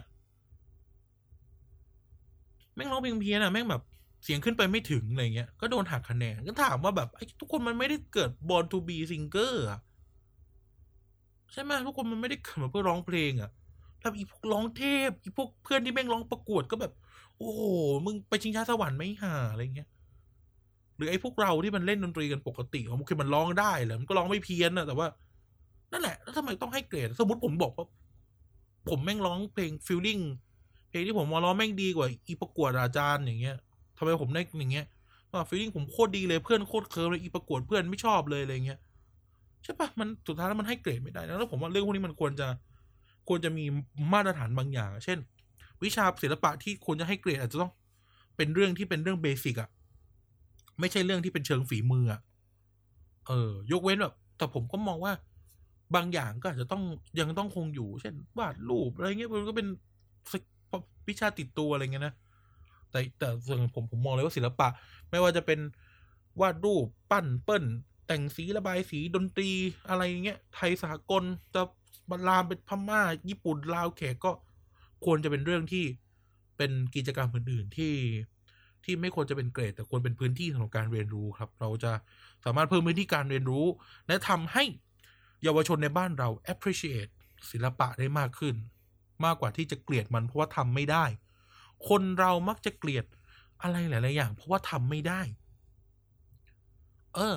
เกลียดเกลียดศิลปะเพราะวาดรูปไม่ได้ เกลียดดนเกลียดดนตรีเพราะเล่นไม่ได้ร้องไม่ได้อะไรเงี้ยใช่ไหมอืมควรจะเป็นพื้นที่ที่ทำให้ทุกคน ไม่ว่าจะด้วยความสามารถเท่าไหร่ คนอยู่ด้วยกันได้เนาะมันเป็นพื้นที่ที่ควรจะเปิดที่สุดนะครับ เออ นั่นแหละอะหมวดต่อไปครับ ก็คือหมวดการงานอาชีพและเทคโนโลยี หมวดเนี้ยโคตรมีปัญหาเลย เออ มันโคตรมีปัญหาในในบ้านเมืองเราเลยนะครับ ว่าเราเรียนอะไรกันแน่วะเอาเทคโนโลยีเรียนคอม เรียนคอม ไปเริ่มที่อะเริ่มเริ่มด้วยวิชาคอมพิวเตอร์ก่อน วิชาคอมพิวเตอร์ในบ้านเมืองเราอะผมมองว่ามันมันเขาเรียกนะ มันเกือบจะดีแล้ว แต่มันตกมาตาย เออ มันเกือบจะดีแล้วมันตกมาตายนะครับ ตอนเรียนอะเรียนพื้นฐานเรียนการพิมพ์เอกสารเรียนนู่นนี่นั่น ไปจนถึงประมาณสักมสามมสี่เรียนเขียนภาษาซีแล้วก็เลิก แล้วก็เลิกเว้ยแล้วหลังจากนั้นอะวิชาคอมเมนต์คือเฮี้ยอะไรผมก็แม่งนึกไม่ออกแล้วว่าภาพจำคำว่าวิชาคอมพิวเตอร์ผมมันหายไปเลยเว้ยที่ผมสารภาพท่านผู้ฟังเลยนะครับ วิชาจำวิชาคอมพิวเตอร์ผมแม่งหายจากหัวไปเลย แบบ ฮะ แล้วตอนมห้ามหกกูเรียนอะไรวะ จริงแม่แบบ เรียนวิชาคอมพิวเตอร์ด้วยกระดาษอะเขียน เขียนต้องเขียนอะไรส่งสักอย่างผมแม่งจำไม่ได้ แล้วซึ่งแบบ เฮ้ย ถ้าสมมติว่าเราอยากให้บ้านเราแม่งเป็นบ้านเมืองที่มีความสามารถด้านเทคโนโลยีแล้วควรจะปลูกฝังเยาวชนไหมอะควรจะแบบเริ่มเรียนเขียนภาษา เริ่มเรียนทำนู่นทำนี่ผ่านคอมพิวเตอร์ อะ คุณจะสอนแฟลชคุณจะสอน Photoshop คุณจะสอน ตัดวิดีโอ คุณจะสอน เรียนรู้เรื่องระบบ network คุณจะสอน อะไรเงี้ยนอกจากที่จะแบบเรียกเรียกเคสคอมพิวเตอร์ว่า CPU อะ เออ อ่าเพราะคอมพิวเตอร์ต้องเปิด CPU แล้วไปเปิดจอนักเรียนอย่างเงี้ย เออมันก็ไม่ใช่ใช่ไหมผมว่าเออมันเป็นวิชาที่แบบแม่งแม่งเหมือนตกม้าตายอะตอนโอ้ตอนมสี่ผมโคตรตื่นเต้นเลยเฮ้ยได้เรียนภาษาซีไว้กูคือพระเจ้า กูสามารถเขียนอะไรก็ได้ นะปักปักแปลกปักแปลกปักแปลกไป ปมห้าอ่าเฮียมห้ากูเรียนอะไรวะเนี่ยเห็นว่าผมแม่งจำไม่ได้เว้ยมห้าผมผมเรียนอะไร ผมจำได้แค่วิชาคอมพิวเตอร์แม่งเป็นวิชาที่ผมได้เล่นหนอดเอผมจำได้แค่นี้เองเออมันเป็นวิชาที่ผมไม่ได้เล่นหนอดเออะแต่ที่เหลือคือแบบกูเรียนอะไรวะเนี่ย แล้วแบบความรู้เรื่ององค์ความรู้เรื่องคอมพิวเตอร์ของผมคือแม่งมาจากตัวเองเท่านั้นเลยทีเนี้ยแม่งมาจากแบบอ๋อชอบผมชอบเรื่องเนี้ย ผมชอบเรื่องเรื่องเสียงเรื่องการทำ การทำวิการทำเพลง การตัดต่อวิดีโอ การตัดต่อรูปภาพ การใช้คอมพิวเตอร์ทำเรื่องอะผมไปเรียนรู้ด้วยตัวของผมเอง ผมชอบเล่นวิดีโอเกม ผมเรียนรู้ว่า ผมเรียนรู้ว่าอะไร เรียนรู้ฮาร์ดแวร์ เรียนรู้อะไรเงี้ย เรียนรู้ด้วยตัวเองหมดเลย เออ เรียนรู้เรื่องระบบคอมพิวเตอร์ เรียนรู้เรื่อง เอ่อ เรื่องระบบ network นี่ผมเรียนรู้ตัวเองเพราะว่ามันกลายจากความชอบ แต่ว่า เห็นไหมเราจะมี เราจะมีคน คนจำนวนหนึ่งใน ในในสังคมเราหรือเพื่อนเราแล้วที่จะเรียกว่าคนคนนี้แม่ง low-tech หรือเขาบอกตัวเขา low-tech เพราะเขาไม่รู้อะมีโทรศัพท์เพื่อโทรเข้าโทรออกเล่นไลน์อะไรเงี้ยคือไม่รู้อะไรทำอะไรยังไงเลยเพราะเนี่ยมันขาดการปลูกฝัง มันขาดการเรียนรู้ไงครับ เพราะว่าเอาไปไหนเรื่องเทคโนโลยีเราเขาเราไม่มีใช่ไหมเราก็แบบเรียนรู้แค่ว่าอ๋อโทรศัพท์มันแค่อย่างนั้นอย่างนี้อะไรเงี้ยเออทั้งที่แบบวิชาคอมพิวเตอร์อะไรเงี้ยมันควรจะทำให้เราได้เรียนรู้อะว่า อ๋อ สิ่งนี้มันคืออะไรแล้วมันจะส่งผลอะไร เช่น โทรศัพท์รุ่นนี้เนี่ย มีอะไรองค์ประกอบอะไรยังไง ที่อ่านแล้ว เรารู้ได้ด้วยตัวเองเลยอะว่าแบบอ๋อ มันจะมีประสิทธิภาพอย่างนั้นอย่างนี้นะ มันจะทำให้อะไรอย่างนั้นอย่างนี้หรือแบบอินเทอร์เน็ตอะอ๋ออันนี้เร็วอันนี้ไม่เร็ว network อ๋ออันนั้นต้องต่ออันนี้อันนี้ต้องต่ออันนั้นอะผมมองว่าเนี่ยจำเป็นหรือสอนวิชาการใช้คอมพิวเตอร์ หรือใช้เทคโนโลยีในบ้านขั้นพื้นฐานก็ได้อะใช่ไหม แต่นี้แบบอะไรวะเรียนคอมพิวเตอร์คือการไปเรียนพิมพ์ Wordเรียนเอ่อทำเอ่อ PowerPoint เรียนทำแฟลชโอเค ผมไม่ได้เถียงว่ามันไม่มีประโยชน์ไม่มีประโยชน์เหมือนกันแต่ว่ามันควรมีอย่างอื่นด้วย มันควรมีอย่างอื่นด้วยนะครับ เออ ผมมองคอมพิวเตอร์เป็นวิชาที่มี potential นะครับสำหรับเยาวชนรุ่นต่อไปในรุ่นต่อไปเขาควรจะได้เรียนอะไรที่ครบกับเทคโนโลยีของเขาอะหลักสูตรคอมพิวเตอร์แม่งควรเปลี่ยนทุกปีอะเพราะเทคโนโลยีแม่งเปลี่ยนทุก ๆ วินาทีใช่ไหมครับ เออแล้ว เขาควรจะได้เรียนอะไรที่ keep up กับกับกับการเปลี่ยนแปลงของวัยของเขาใช่ไหมเรียนรู้เรื่อง cloud เรียนรู้เรื่องนู้นเรื่องนี้เรื่องระบบ network เรื่องเรื่อง coding ใช่ไหม Coding Thailand หรือว่าไปนะครับ อ่าสำหรับหมวดสำหรับในหมวดนี้ยังมีวิชาอย่างที่เรียกว่าการงานอาชีพอยู่ ซึ่งมันก็จะรวมหลายอย่างเรียนคหกรรม เรียนเกษตร เรียนเรียนอะไรวะเรียนเย็บผ้าผมแม่งโดนเรียนเย็บผ้าด้วย แล้วก็เรียนช่างเรียนงานช่างอะไรเงี้ย ผมมองอย่างนี้ ผมมองว่าวิชาพวกเนี้ยมันควรเป็นวิชาแบบ extra curricular หรือวิชาแยกออกไป ผมมองว่ามันไม่ควรวัดเกรดด้วยยิ่งกว่าศิลปะอีก แบบเย็บผ้า เพื่อนเย็บสวย กูเย็บไม่สวยอย่างเงี้ย หรือกูเย็บสวยเพื่อนเย็บไม่สวยอะเออมันแต่แบบเหตุและปัจจัยของการเย็บสวยและเย็บไม่สวยมัน มันตมันมันร้อยแปดนะ มันร้อยแปดมาก รือวิชางานช่าง ผมมองว่า ผมมองว่ามันควรจะเป็นแบบเอ่อ extra curricular ที่ที่ recommend เออเออเป็นวิชาความรู้นอกห้องเรียนหรือความรู้เสริมที่จำเป็นหรือแนะนำอะไรเงี้ยเรียนงานช่าง เรียนอะไรพวกนี้หรือเรียน เอ่อขากรรมทำอาหารอะไรเงี้ยผมมองว่า ผมมองว่ามันก็จำเป็นในระดับหนึ่งแต่ว่ามันไม่ใช่วิชาที่จะให้เกรดแนวนี้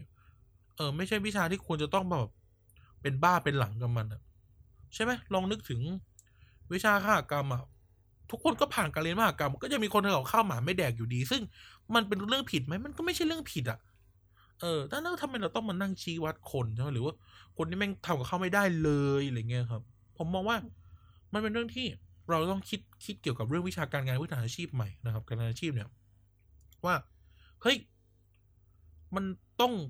มันต้องเป็นวิชาที่ทำให้เขาได้เรียนรู้จริงๆ มากกว่าที่เขาจะต้องมาเอาเกรดคืออย่างที่บอกมันเหมือนวิชาศิลปะครับ มันคือวิชาที่ควรจะเปิดให้เขาได้ทดลองได้เรียนรู้ และอย่างเต็มที่และเป็นอิสระด้วยนะอยากลองงานช่างไปลุยส่อมน้ำส่อมปรับปลาอยากเรียนเกี่ยวกับเกษตร ปลูกดินไอ้ปลูกต้นไม้พรวนดินรดน้ำบลาบลาบลาใช่ไหมครับ ควรจะเป็นพื้นที่ที่เขาได้เรียนรู้อย่างเต็มที่ อย่างผมเนี่ยผ่านการเรียนแบบงานช่าง คือต่อวงจร จากปลั๊กไฟให้ไปติดที่หลอดไฟซาวซาวซาวดูมีประโยชน์นะครับ sound useful นะครับ หรือว่าดูดูเหมือนมีประโยชน์ แต่ในชีวิตจริงบ้านทั้งหลัง กูไม่กล้าทำนะครับ กูกลัวไฟดูด รวมถึงไอ้ที่ทำไอ้ที่สอนเนี่ย ก็ไม่ได้ปลอดภัยเลย ไม่มีการ safety อันนี้พูดจริง ไม่ได้ safety เลย แม่งสายไฟโง่โง่หลอดโง่โง่ถ้าต่อขั้วคือระเบิดต่อขั้วผิดคือระเบิดที่คือแบบ เนี่ย มันไม่มีประโยชน์อะโอเคเรียนรู้เรื่องพื้นฐานนะผมผมโอเคนะอ่าขั้วบวกขั้วลบบาบาบาอันนี้โอเค แต่แบบ ถ้าจะเรียนแบบเนี้ย มันควรจะแบบ ต้องห้างพื้นฐานให้แน่นก่อนไหมเนี่ยใช่ไหมมันนั่นต่อไฟแล้วแม่งตุ้มขึ้นมากูตายกูเป็นเด็กมสามมันไม่รู้เรื่อง ใช่ปะนั่นนะแบบ อืม ควรควรจะเป็นพื้นที่ที่ ถ้าจะจริงจัง ก็จริงจังให้มันจริง ๆ ให้มันทุกคนชอบเรียกพวกแบบหมวดหมวดลูกเมียน้อยเออเออใช้คำนี้เด้อหมวดหมวดลูกเมียน้อย อันนี้อันนี้ผมผมไม่ได้ ผมไม่ได้ด้อยค่าเมียน้อยหรือลูกเมียน้อย แต่ว่ามันเป็นสำนวนนะครับ ผมผมขออภัยไว้ล่วงหน้าเลยเพราะว่านั่นแหละ มันเหมือนเป็นหมวดลูกเมียน้อยอะคือแบบ ในการศึกษาไทยอะคือมึงจะจริงจังก็จริงจังหน่อยดิ สอนก็สอนจริงจัง เช่นสอนเลยมึงสอนระบบไฟกูอย่างจริง ๆ เลย สอนแล้วแบบ สอนสอนให้เข้าใจนะไม่ใช่สักแต่สอน ใช่ไหมเออนะครับ ก็ควรจะคิดใหม่ เพื่อที่จะแบบเยาวชนรุ่นใหม่เขาจะได้ เขาจะได้เข้าไปเรียนรู้มันจริง ๆ ถ้าเขาชอบ ถ้าเขาชอบนะเขาถ้าเขาชอบ ถ้าเขาชอบงานช่าง ช่างไม้ช่างไฟ เขาจะไปทำนะเออ เขาชอบการเย็บผ้า จะไปเรียนแล้วเลือกไงทุกคนได้เลือกพอผมผมไม่ชอบเย็บผ้า ผมอยากเรียนทอข้าว ไปลูกไปเรียนทอข้าว ผมผมไม่ชอบ ผมไม่ชอบทอข้าว ผมชอบ ผมชอบงานช่างไปเรียนงานช่างเลย ผมไม่ชอบงานช่าง ผมไปเรียน ผมชอบปลูกต้นไม้ ผมชอบเรื่องการเกษตรพรวนดินตอนกิ่งอะไรเงี้ยไปเรียนไปเลยลูกไปเรียนอย่างเงี้ยเออผมมองว่าอย่างนี้ดีกว่าไหมอะสร้างคนที่มีความ เออ สร้างคนที่มีองค์ความรู้หลากหลาย เออ และเชี่ยวชาญมันอย่างจริงจัง เพราะเขาชอบ ผมไม่ได้บอกว่าจะชอบแล้วมันจะจริงจังมันจะมันจะเชี่ยวชาญเลยนั่นแต่หมายว่า อย่างน้อยที่สุดนะเราได้คนที่มีมีความสนใจในเรื่องนั้นจริง ๆ ไปทำเรื่องนั้นจริง ๆ นะครับ กลับกันสิ่งที่เกิดขึ้นทุกวันนี้ ก็คือ ก็คือนะครับ การที่คนจำนวนมากผ่านวิชาแบบเนี้ย วิชาที่มันดูมีประโยชน์นะดูมีประโยชน์จริงๆ แต่เรียนแบบเรียนเรียนเรียนจุ๊บจิ๊บอะเรียนเรียนนิดนิดเรียนนิดหน่อยเรียนก็ไม่ได้รู้ละเอียดเรียนก็ไม่ได้ ความอะไรแล้วก็เกิดอะไรขึ้น คุณก็จะผลิตคนที่ไม่ได้ไม่ได้รู้อะไรเลย ไม่ไม่ไม่สามารถทำอะไรได้เลยนะครับ แทนที่จะเป็นอย่างหนึ่งเป็นคนละอย่างแล้วช่วยกันทำนี่คือไม่เป็นอะไรกันสักอย่างแล้วก็ไม่ได้อะไรเลย เนี่ยครับความล้มเหลวของระบบการศึกษานะครับ อะหมวดสุดท้ายแล้วนะครับ หมวดสุดท้ายแล้วนะครับ นั่นก็คือหมวดภาษาต่างประเทศต่างประเทศ เออ หมวดภาษาต่างประเทศ ว่ากันอย่างนี้ ผมมองว่าวิชาหมวดภาษาต่างประเทศเลสเตภาษาอังกฤษและภาษาอื่นเป็นเป็นอะไรที่จำเป็น ผมมองว่าจำเป็นนะครับ แล้วก็ แล้วก็เป็นอะไรที่ควรจะพุ่งเป้าพัฒนาบุคลากรทางการศึกษามากที่สุด พูดก็พูดเถอะนะครับ ภาษาอังกฤษเนี่ย มันเป็นอะไรที่มันเป็นสิ่งที่พูดกันมาร้อยกว่าปีนะมันคือเป็นอะไรที่สากลนะครับหลายอย่างใช้ภาษาอังกฤษ หลายที่ใช้ภาษาอังกฤษ ภาษาอังกฤษเป็นภาษาของโลกนะครับ เพราะว่าประเทศอังกฤษแม่งแม่งเฮี้ยนะครับ แม่งยึดยึดโลกทั้งโลกนะครับ นะครับ ใครบอก ใครบอกแม่งดันนะครับ แม่งเอาปืนไปขู่คนทั้งโลกนะครับ เพื่อดินแดนของตัวเอง แล้วก็บังคับให้ทุกคนพูดอังกฤษนะครับ anyway ที่สำคัญก็คือว่าอเนี่ย ตัวผมแม่งยังพูดไทยคำอังกฤษคำเลย ก็คือ ก็คือภาษาอังกฤษมันเป็นภาษาสำคัญ ดังนั้น ดังนั้นสิ่งที่จำเป็นก็คือว่า บุคลากรในบ้านเมืองเราควรจะ ควรจะนะครับ ควรจะคล่องแคล่วและ สอนได้อย่างแท้จริง นี่จะเป็นประเด็นที่อีไนอยากพูดมากนะครับ แต่ผมจะฉกมาพูดก่อนนะครับก็คือ ไอ้ประเด็นเรื่องแบบ คะแนนโทอีกอะคือมึงบ้าปะคือถ้าแค่นี้ยังทำไม่ได้ จะไปสอนอะไรได้วะผมพูดเลยนะผมพร้อมเป็นศัตรูกับคนที่มีปัญหากับเรื่องนี้นะผมบอกเลย ถ้ามึงทำไม่ได้อะมึงจะมาสอนใครได้วะแล้วที่สำคัญคือถ้ายิ่งเป็นครูอังกฤษ ยิ่งเป็นครูอังกฤษ ปัญหาของมันก็คือว่าครูอังกฤษทำไม่ได้อะแล้วใครมันจะทำได้วะ เนี่ย nothing to a q further นะครับ จบแค่นี้เลยนะ ผมบอกเลย ผมสามารถใช้นี่เป็นทางไม่ตายเหมือนเวลาเราดูซีรีส์เรื่องที่เป็นเกี่ยวกับสารเกี่ยวกับทนาย เออแบบซักพยานอะเออ เธอนั่นแหละคนร้าย เพราะอะไร เพราะถ้าเธอสอนอังกฤษ เธอต้องทำได้ แล้วเธอต้องทำได้เต็มด้วย เพราะถ้าเธอทำไม่ได้ เธอจะไปสอนเขาได้ไงวะ ดังนั้นแล้วบุคลากรแม่งมีปัญหากว่าหลักสูตรด้วยซ้ำไปครับ ผมพูดคำนี้เลยนะ ผมผมกล้าพูดว่า ผมเรียนในโรงเรียนที่การศึกษามันค่อนข้างจะไฟเนสระดับหนึ่ง แต่บุคลากรในหมวดภาษาอังกฤษของผมเนี่ย หา หาไม่ดีได้เยอะมาก หาไม่ดีได้เยอะมาก ยังสอนผิดผิดถูกถูกเถียงเด็กที่แม่งไปเอฟเอสอเมริกามาด้วย อนุนี้นั่น คือแบบไอ้ไรวะเนี่ย แต่นั่นแหละ คือเนี่ย ถ้าเราอยากได้ความเป็นเลิศใช่ไหมเราควรจะได้บุคลากรที่แม่ง แม่งเป็นเลิศอะมาสอน หรืออย่างน้อยที่สุดอย่างที่บอกคะแนนโทอีกอะมึง มึงเป็นครูอังกฤษแล้วมึงสอบโทอีกไม่ได้อะมันคืออะไรสำหรับสำหรับครูสอนวิชาอื่น ผม ผมไม่มีปัญหานะผมพูดตรงแล้วผมไม่มีปัญหาเลย แต่แต่ที่จริงแล้วถ้าให้พูดกันลึกๆลงไปอีกคือ ผมก็มองว่า มันก็เป็นตัวมาตรวัดความรู้คนเหมือนกัน anyway anyway ความรู้ไม่รู้ไม่ได้ผิดเท่าที่ว่าในหน้าที่ครับ ในหน้าที่ ครูอังกฤษอะควรจะต้องสอบได้ควรจะได้เต็มอะควรจะได้เต็มเลยจริง ๆ นะ เพราะคุณคือคนที่สอนภาษาอังกฤษอะมันการสอบภาษาอังกฤษควรจะได้เต็ม เพราะองค์ความรู้ที่ใช้สอนภาษาอังกฤษอะมันก็คือองค์ความรู้เดียวกับที่แม่งออกข้อสอบโทอีกอะ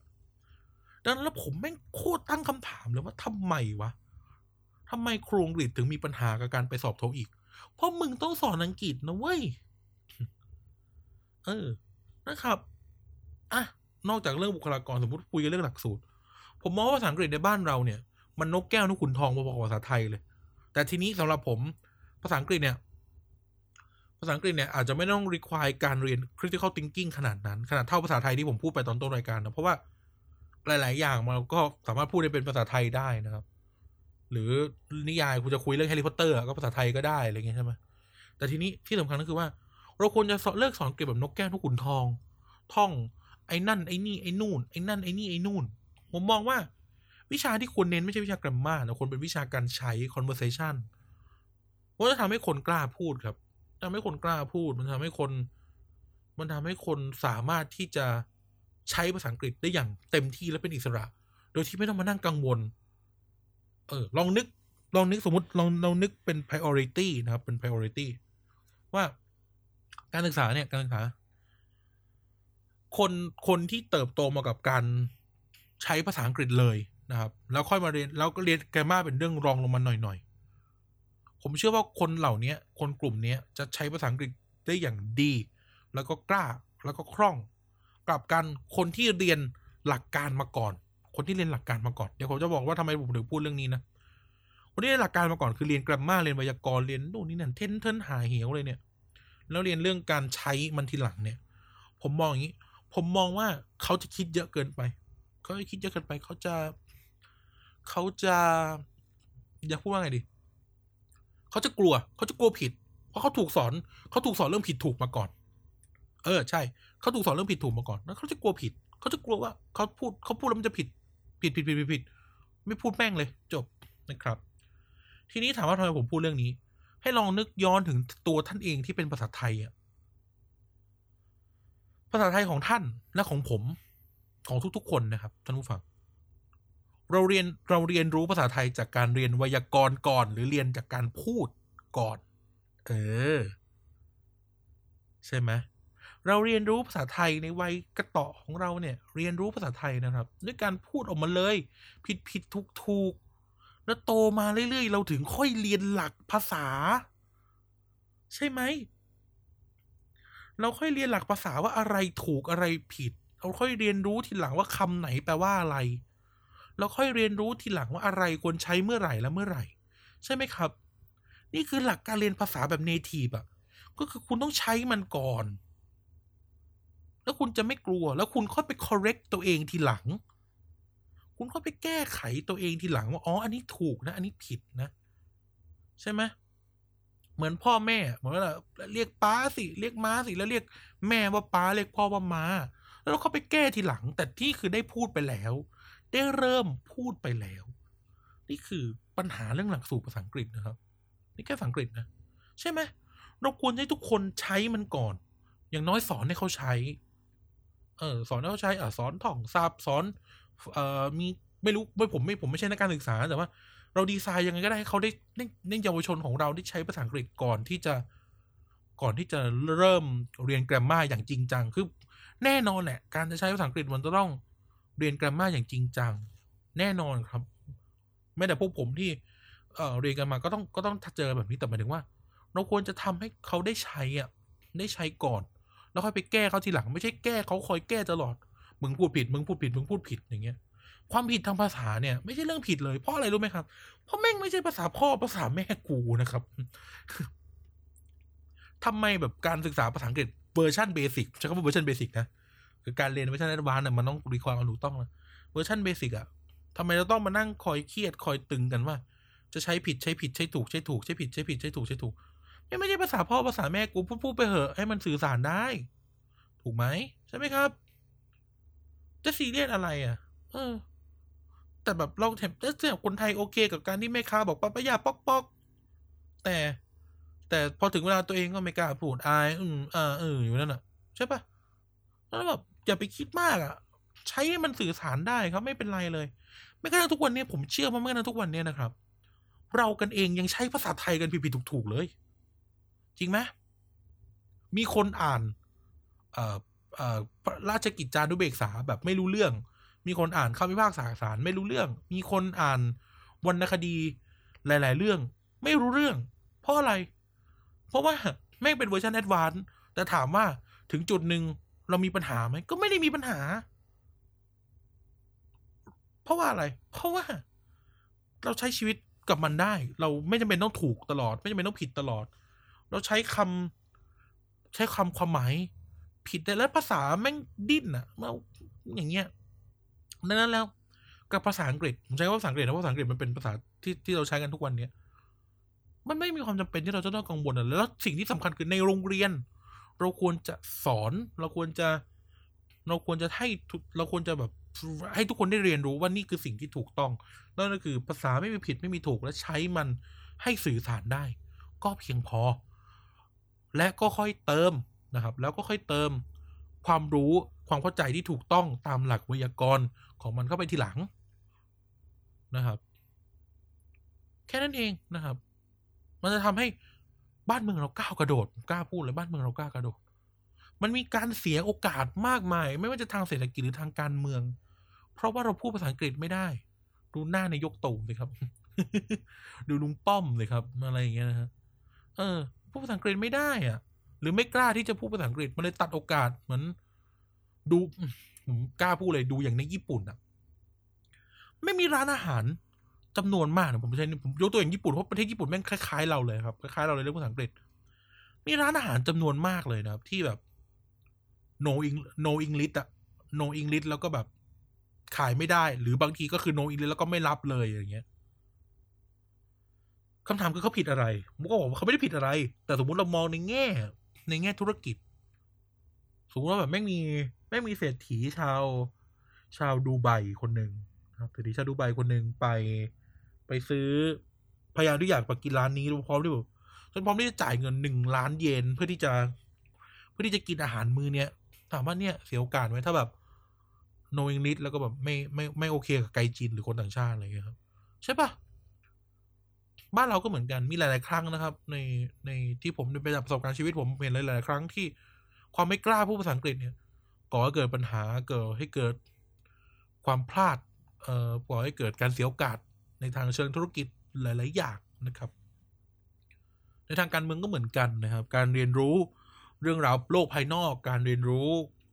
การเรียนรู้วิชาเราก็พูดกันตรง ๆ ในในวันนี้นะครับว่าองค์ความรู้ทางด้าน ทฤษฎีการเมืองหลาย ๆ อย่าง ก็ไม่ได้มีในเมืองไทย หรือไม่ได้มีในเวอร์ชันภาษาไทย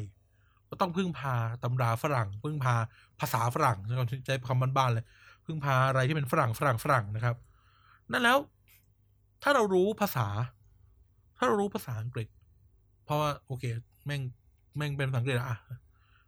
มันก็อาจจะเปิดโอกาสเราให้เราได้ทำความเข้าใจได้เรียนรู้นะครับ ผมว่าเนี่ยเราประท้วงกันอยู่ในเรื่องการเปลี่ยนแปลง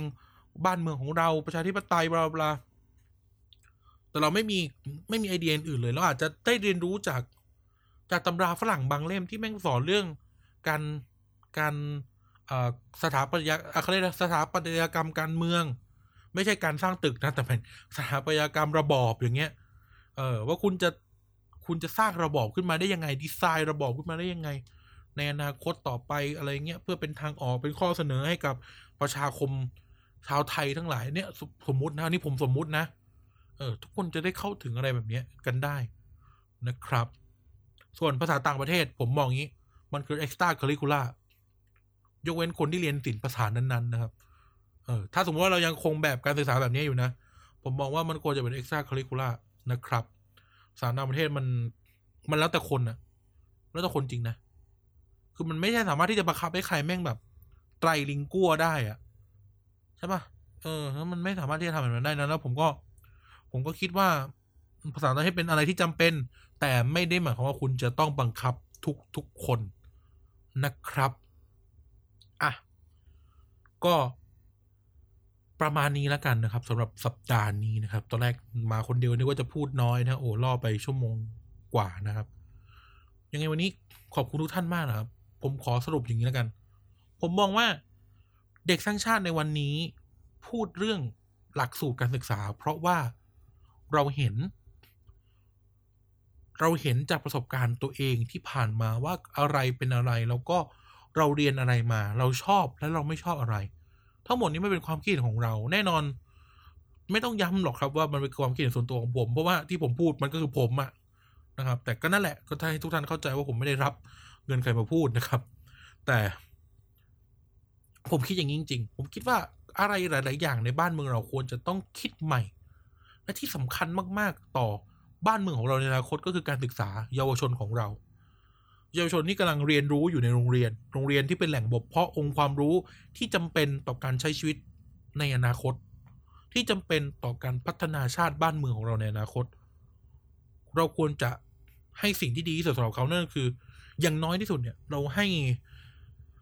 โรงเรียนติดแอร์ให้โน้ตบุ๊กคนละเครื่องคงคงคงคงคงยังไม่ถึงเวลา แต่สิ่งที่เราทำได้ตอนนี้คือ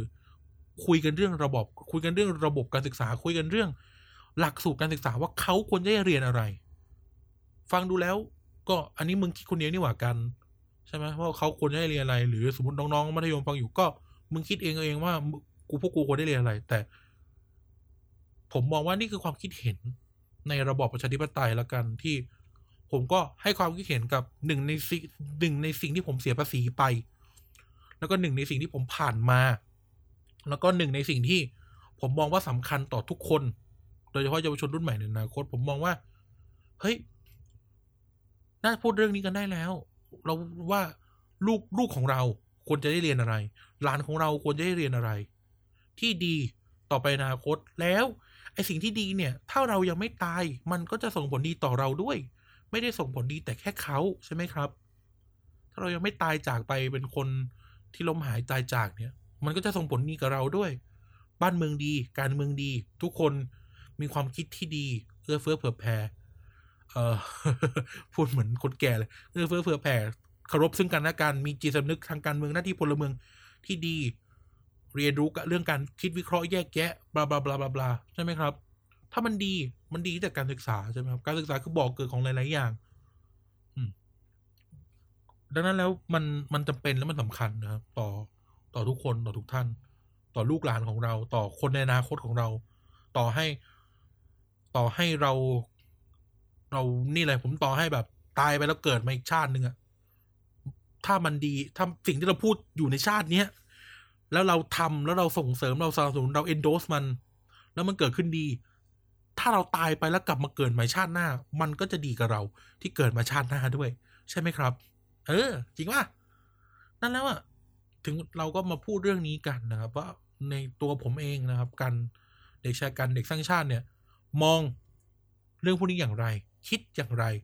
แล้วก็อยากแก้ไขอะไรเห็นอะไรนะครับ ในหลักสูตรการศึกษาแปด แปดแปดแปดกลุ่มสาระโอ้ย้ำแปดหลายทีแล้วกันเออนึกคำไม่ออกแปดกลุ่มสาระ เออ อะไรควรเลิก อะไรควรทำอะไรควรแก้อะไรควรเติมนะครับ เพื่อชาติไทยของเราในอนาคตนะครับ ยังไงวันนี้ ขอบคุณทุกท่านมากที่ฟังมาถึงตรงนี้นะครับ ก็ติดตามนะครับ Thailand Political Database เครือข่ายข้อมูลการเมืองไทยได้นะครับ ทางพอดแคสต์นะครับ มีทุกช่องทางให้ท่านฟัง นะครับ ที่ที่เป็นทางทางยอดนิยมนะครับ มีรายการวันจันทร์ Back for the Future พี่เต๋านะครับ มีรายการอังวันอังคารมีเรียกทีนส์นะครับ ซึ่งช่วงนี้ก็จะ soft ๆหน่อยนะ ขอร้องนะครับ วันพุธมี recap เกียกกาย Gossip นะครับ แล้วก็วันพฤหัสเรือธงของเราเกียกกาย Gossip ก็จะเจอผม วันอังคารวันพฤหัสเจอผมนะครับ เกียกกาย Gossip เมาท์ข่าวการเมืองอย่างแบบ insight ที่สุด ไม่มีใครจะ insight เท่าเราอีกแล้วนะผมบอกเลยนะครับวันเราก็วันเสาร์นะครับพูดทั้งโลกกันไนส์นะครับ ที่ล่าสุดแม่งพูดเรื่อง เนี่ยผมอัดหลังจากผมเห็น ผมเห็นหัวข้อมันขึ้นมาในในลิสต์นะครับ ก็คือเรื่องสาธารณรัฐซึ่ง ผมก็ยังไม่ได้ฟังเพื่อนเหมือนกันแต่ผมมองว่าชิบหายแน่นอนนะครับ แล้วก็วันอาทิตย์นะครับที่หนึ่งและสามของเดือนเจอกับเด็กสร้างชาติ ซึ่งอาจจะช่วงนี้อาจจะสลับสลับหน่อยปล่อยแปลกๆหน่อย แต่ว่าก็อาจจะขอให้ท่านเข้าใจว่าตารางเวลางานของของเด็กสร้างชาติจะค่อนข้างรวนๆเพราะว่าเพราะว่าทีมทีมที่ทำเด็กสร้างชาติอย่างกันและกายเนี่ย เอ่อหนึ่งก็คือการจัดรายการด้วย แล้วก็โปรดิวซ์รายการอื่นๆด้วยนะครับ ส่วนกายก็มีเอ่อเอ่อจัดจัดรายการเอ่อกายไม่ได้จัดกายจัดเด็กสร้งชาติแต่ว่ากายเนี่ยก็ดูงานหลังบ้านหลาย ๆ อย่างด้วยนะครับ เด็กสร้างชาติก็จะเด็กสร้างชาติคือคนเบื้องหลังของทุกรายการในในในทีบีดีนะครับเออเป็นรายการของคนเบื้องหลังในทีวีดีนะครับ ก็มีช่วงนี้ก็ยังงานเยอะหน่อยต้องขออภัยทุกท่านด้วยครับ อย่าลืมนะครับ ติดตามเราใน TBD Podcast นะครับ มีทุกช่องทางนะครับ รวมถึง Twitter @tbd page นะครับ @tbdpage รวมถึงในเว็บไซต์นะครับ tbdpage.co นะครับ แล้วก็ Facebook แล้วเข้าไปกดไลค์กดแชร์ให้ด้วยนะครับเอ่อ Thailand Political Database นะครับเครือข่ายข้อมูลการเมืองไทย พูดคุยกับเด็กสร้างชาตินะครับ พูดคุยกับเรานะครับผ่านแฮชแท็ก เด็กสร้างชาติภาษาไทยนะครับ คุยกับเราผ่านเรื่องนี้มีเห็นด้วยไม่เห็นด้วย อยากคุยอยากเสนออะไรเต็มที่ผ่านแฮชแท็กนะครับ คุยกันผ่านแฮชแท็กนะครับอะยังไงวันนี้นะครับ ก็ขอบคุณทุกท่านมากอีกครั้ง ครั้งที่เท่าไหร่ก็ไม่รู้นะครับที่ที่ฟังมาถึงตรงนี้ ยังไงถ้าเราไม่ตายจากกันเสียก่อนจะมาพบกันใหม่ กันขอลาทุกท่านไปก่อน สวัสดีครับ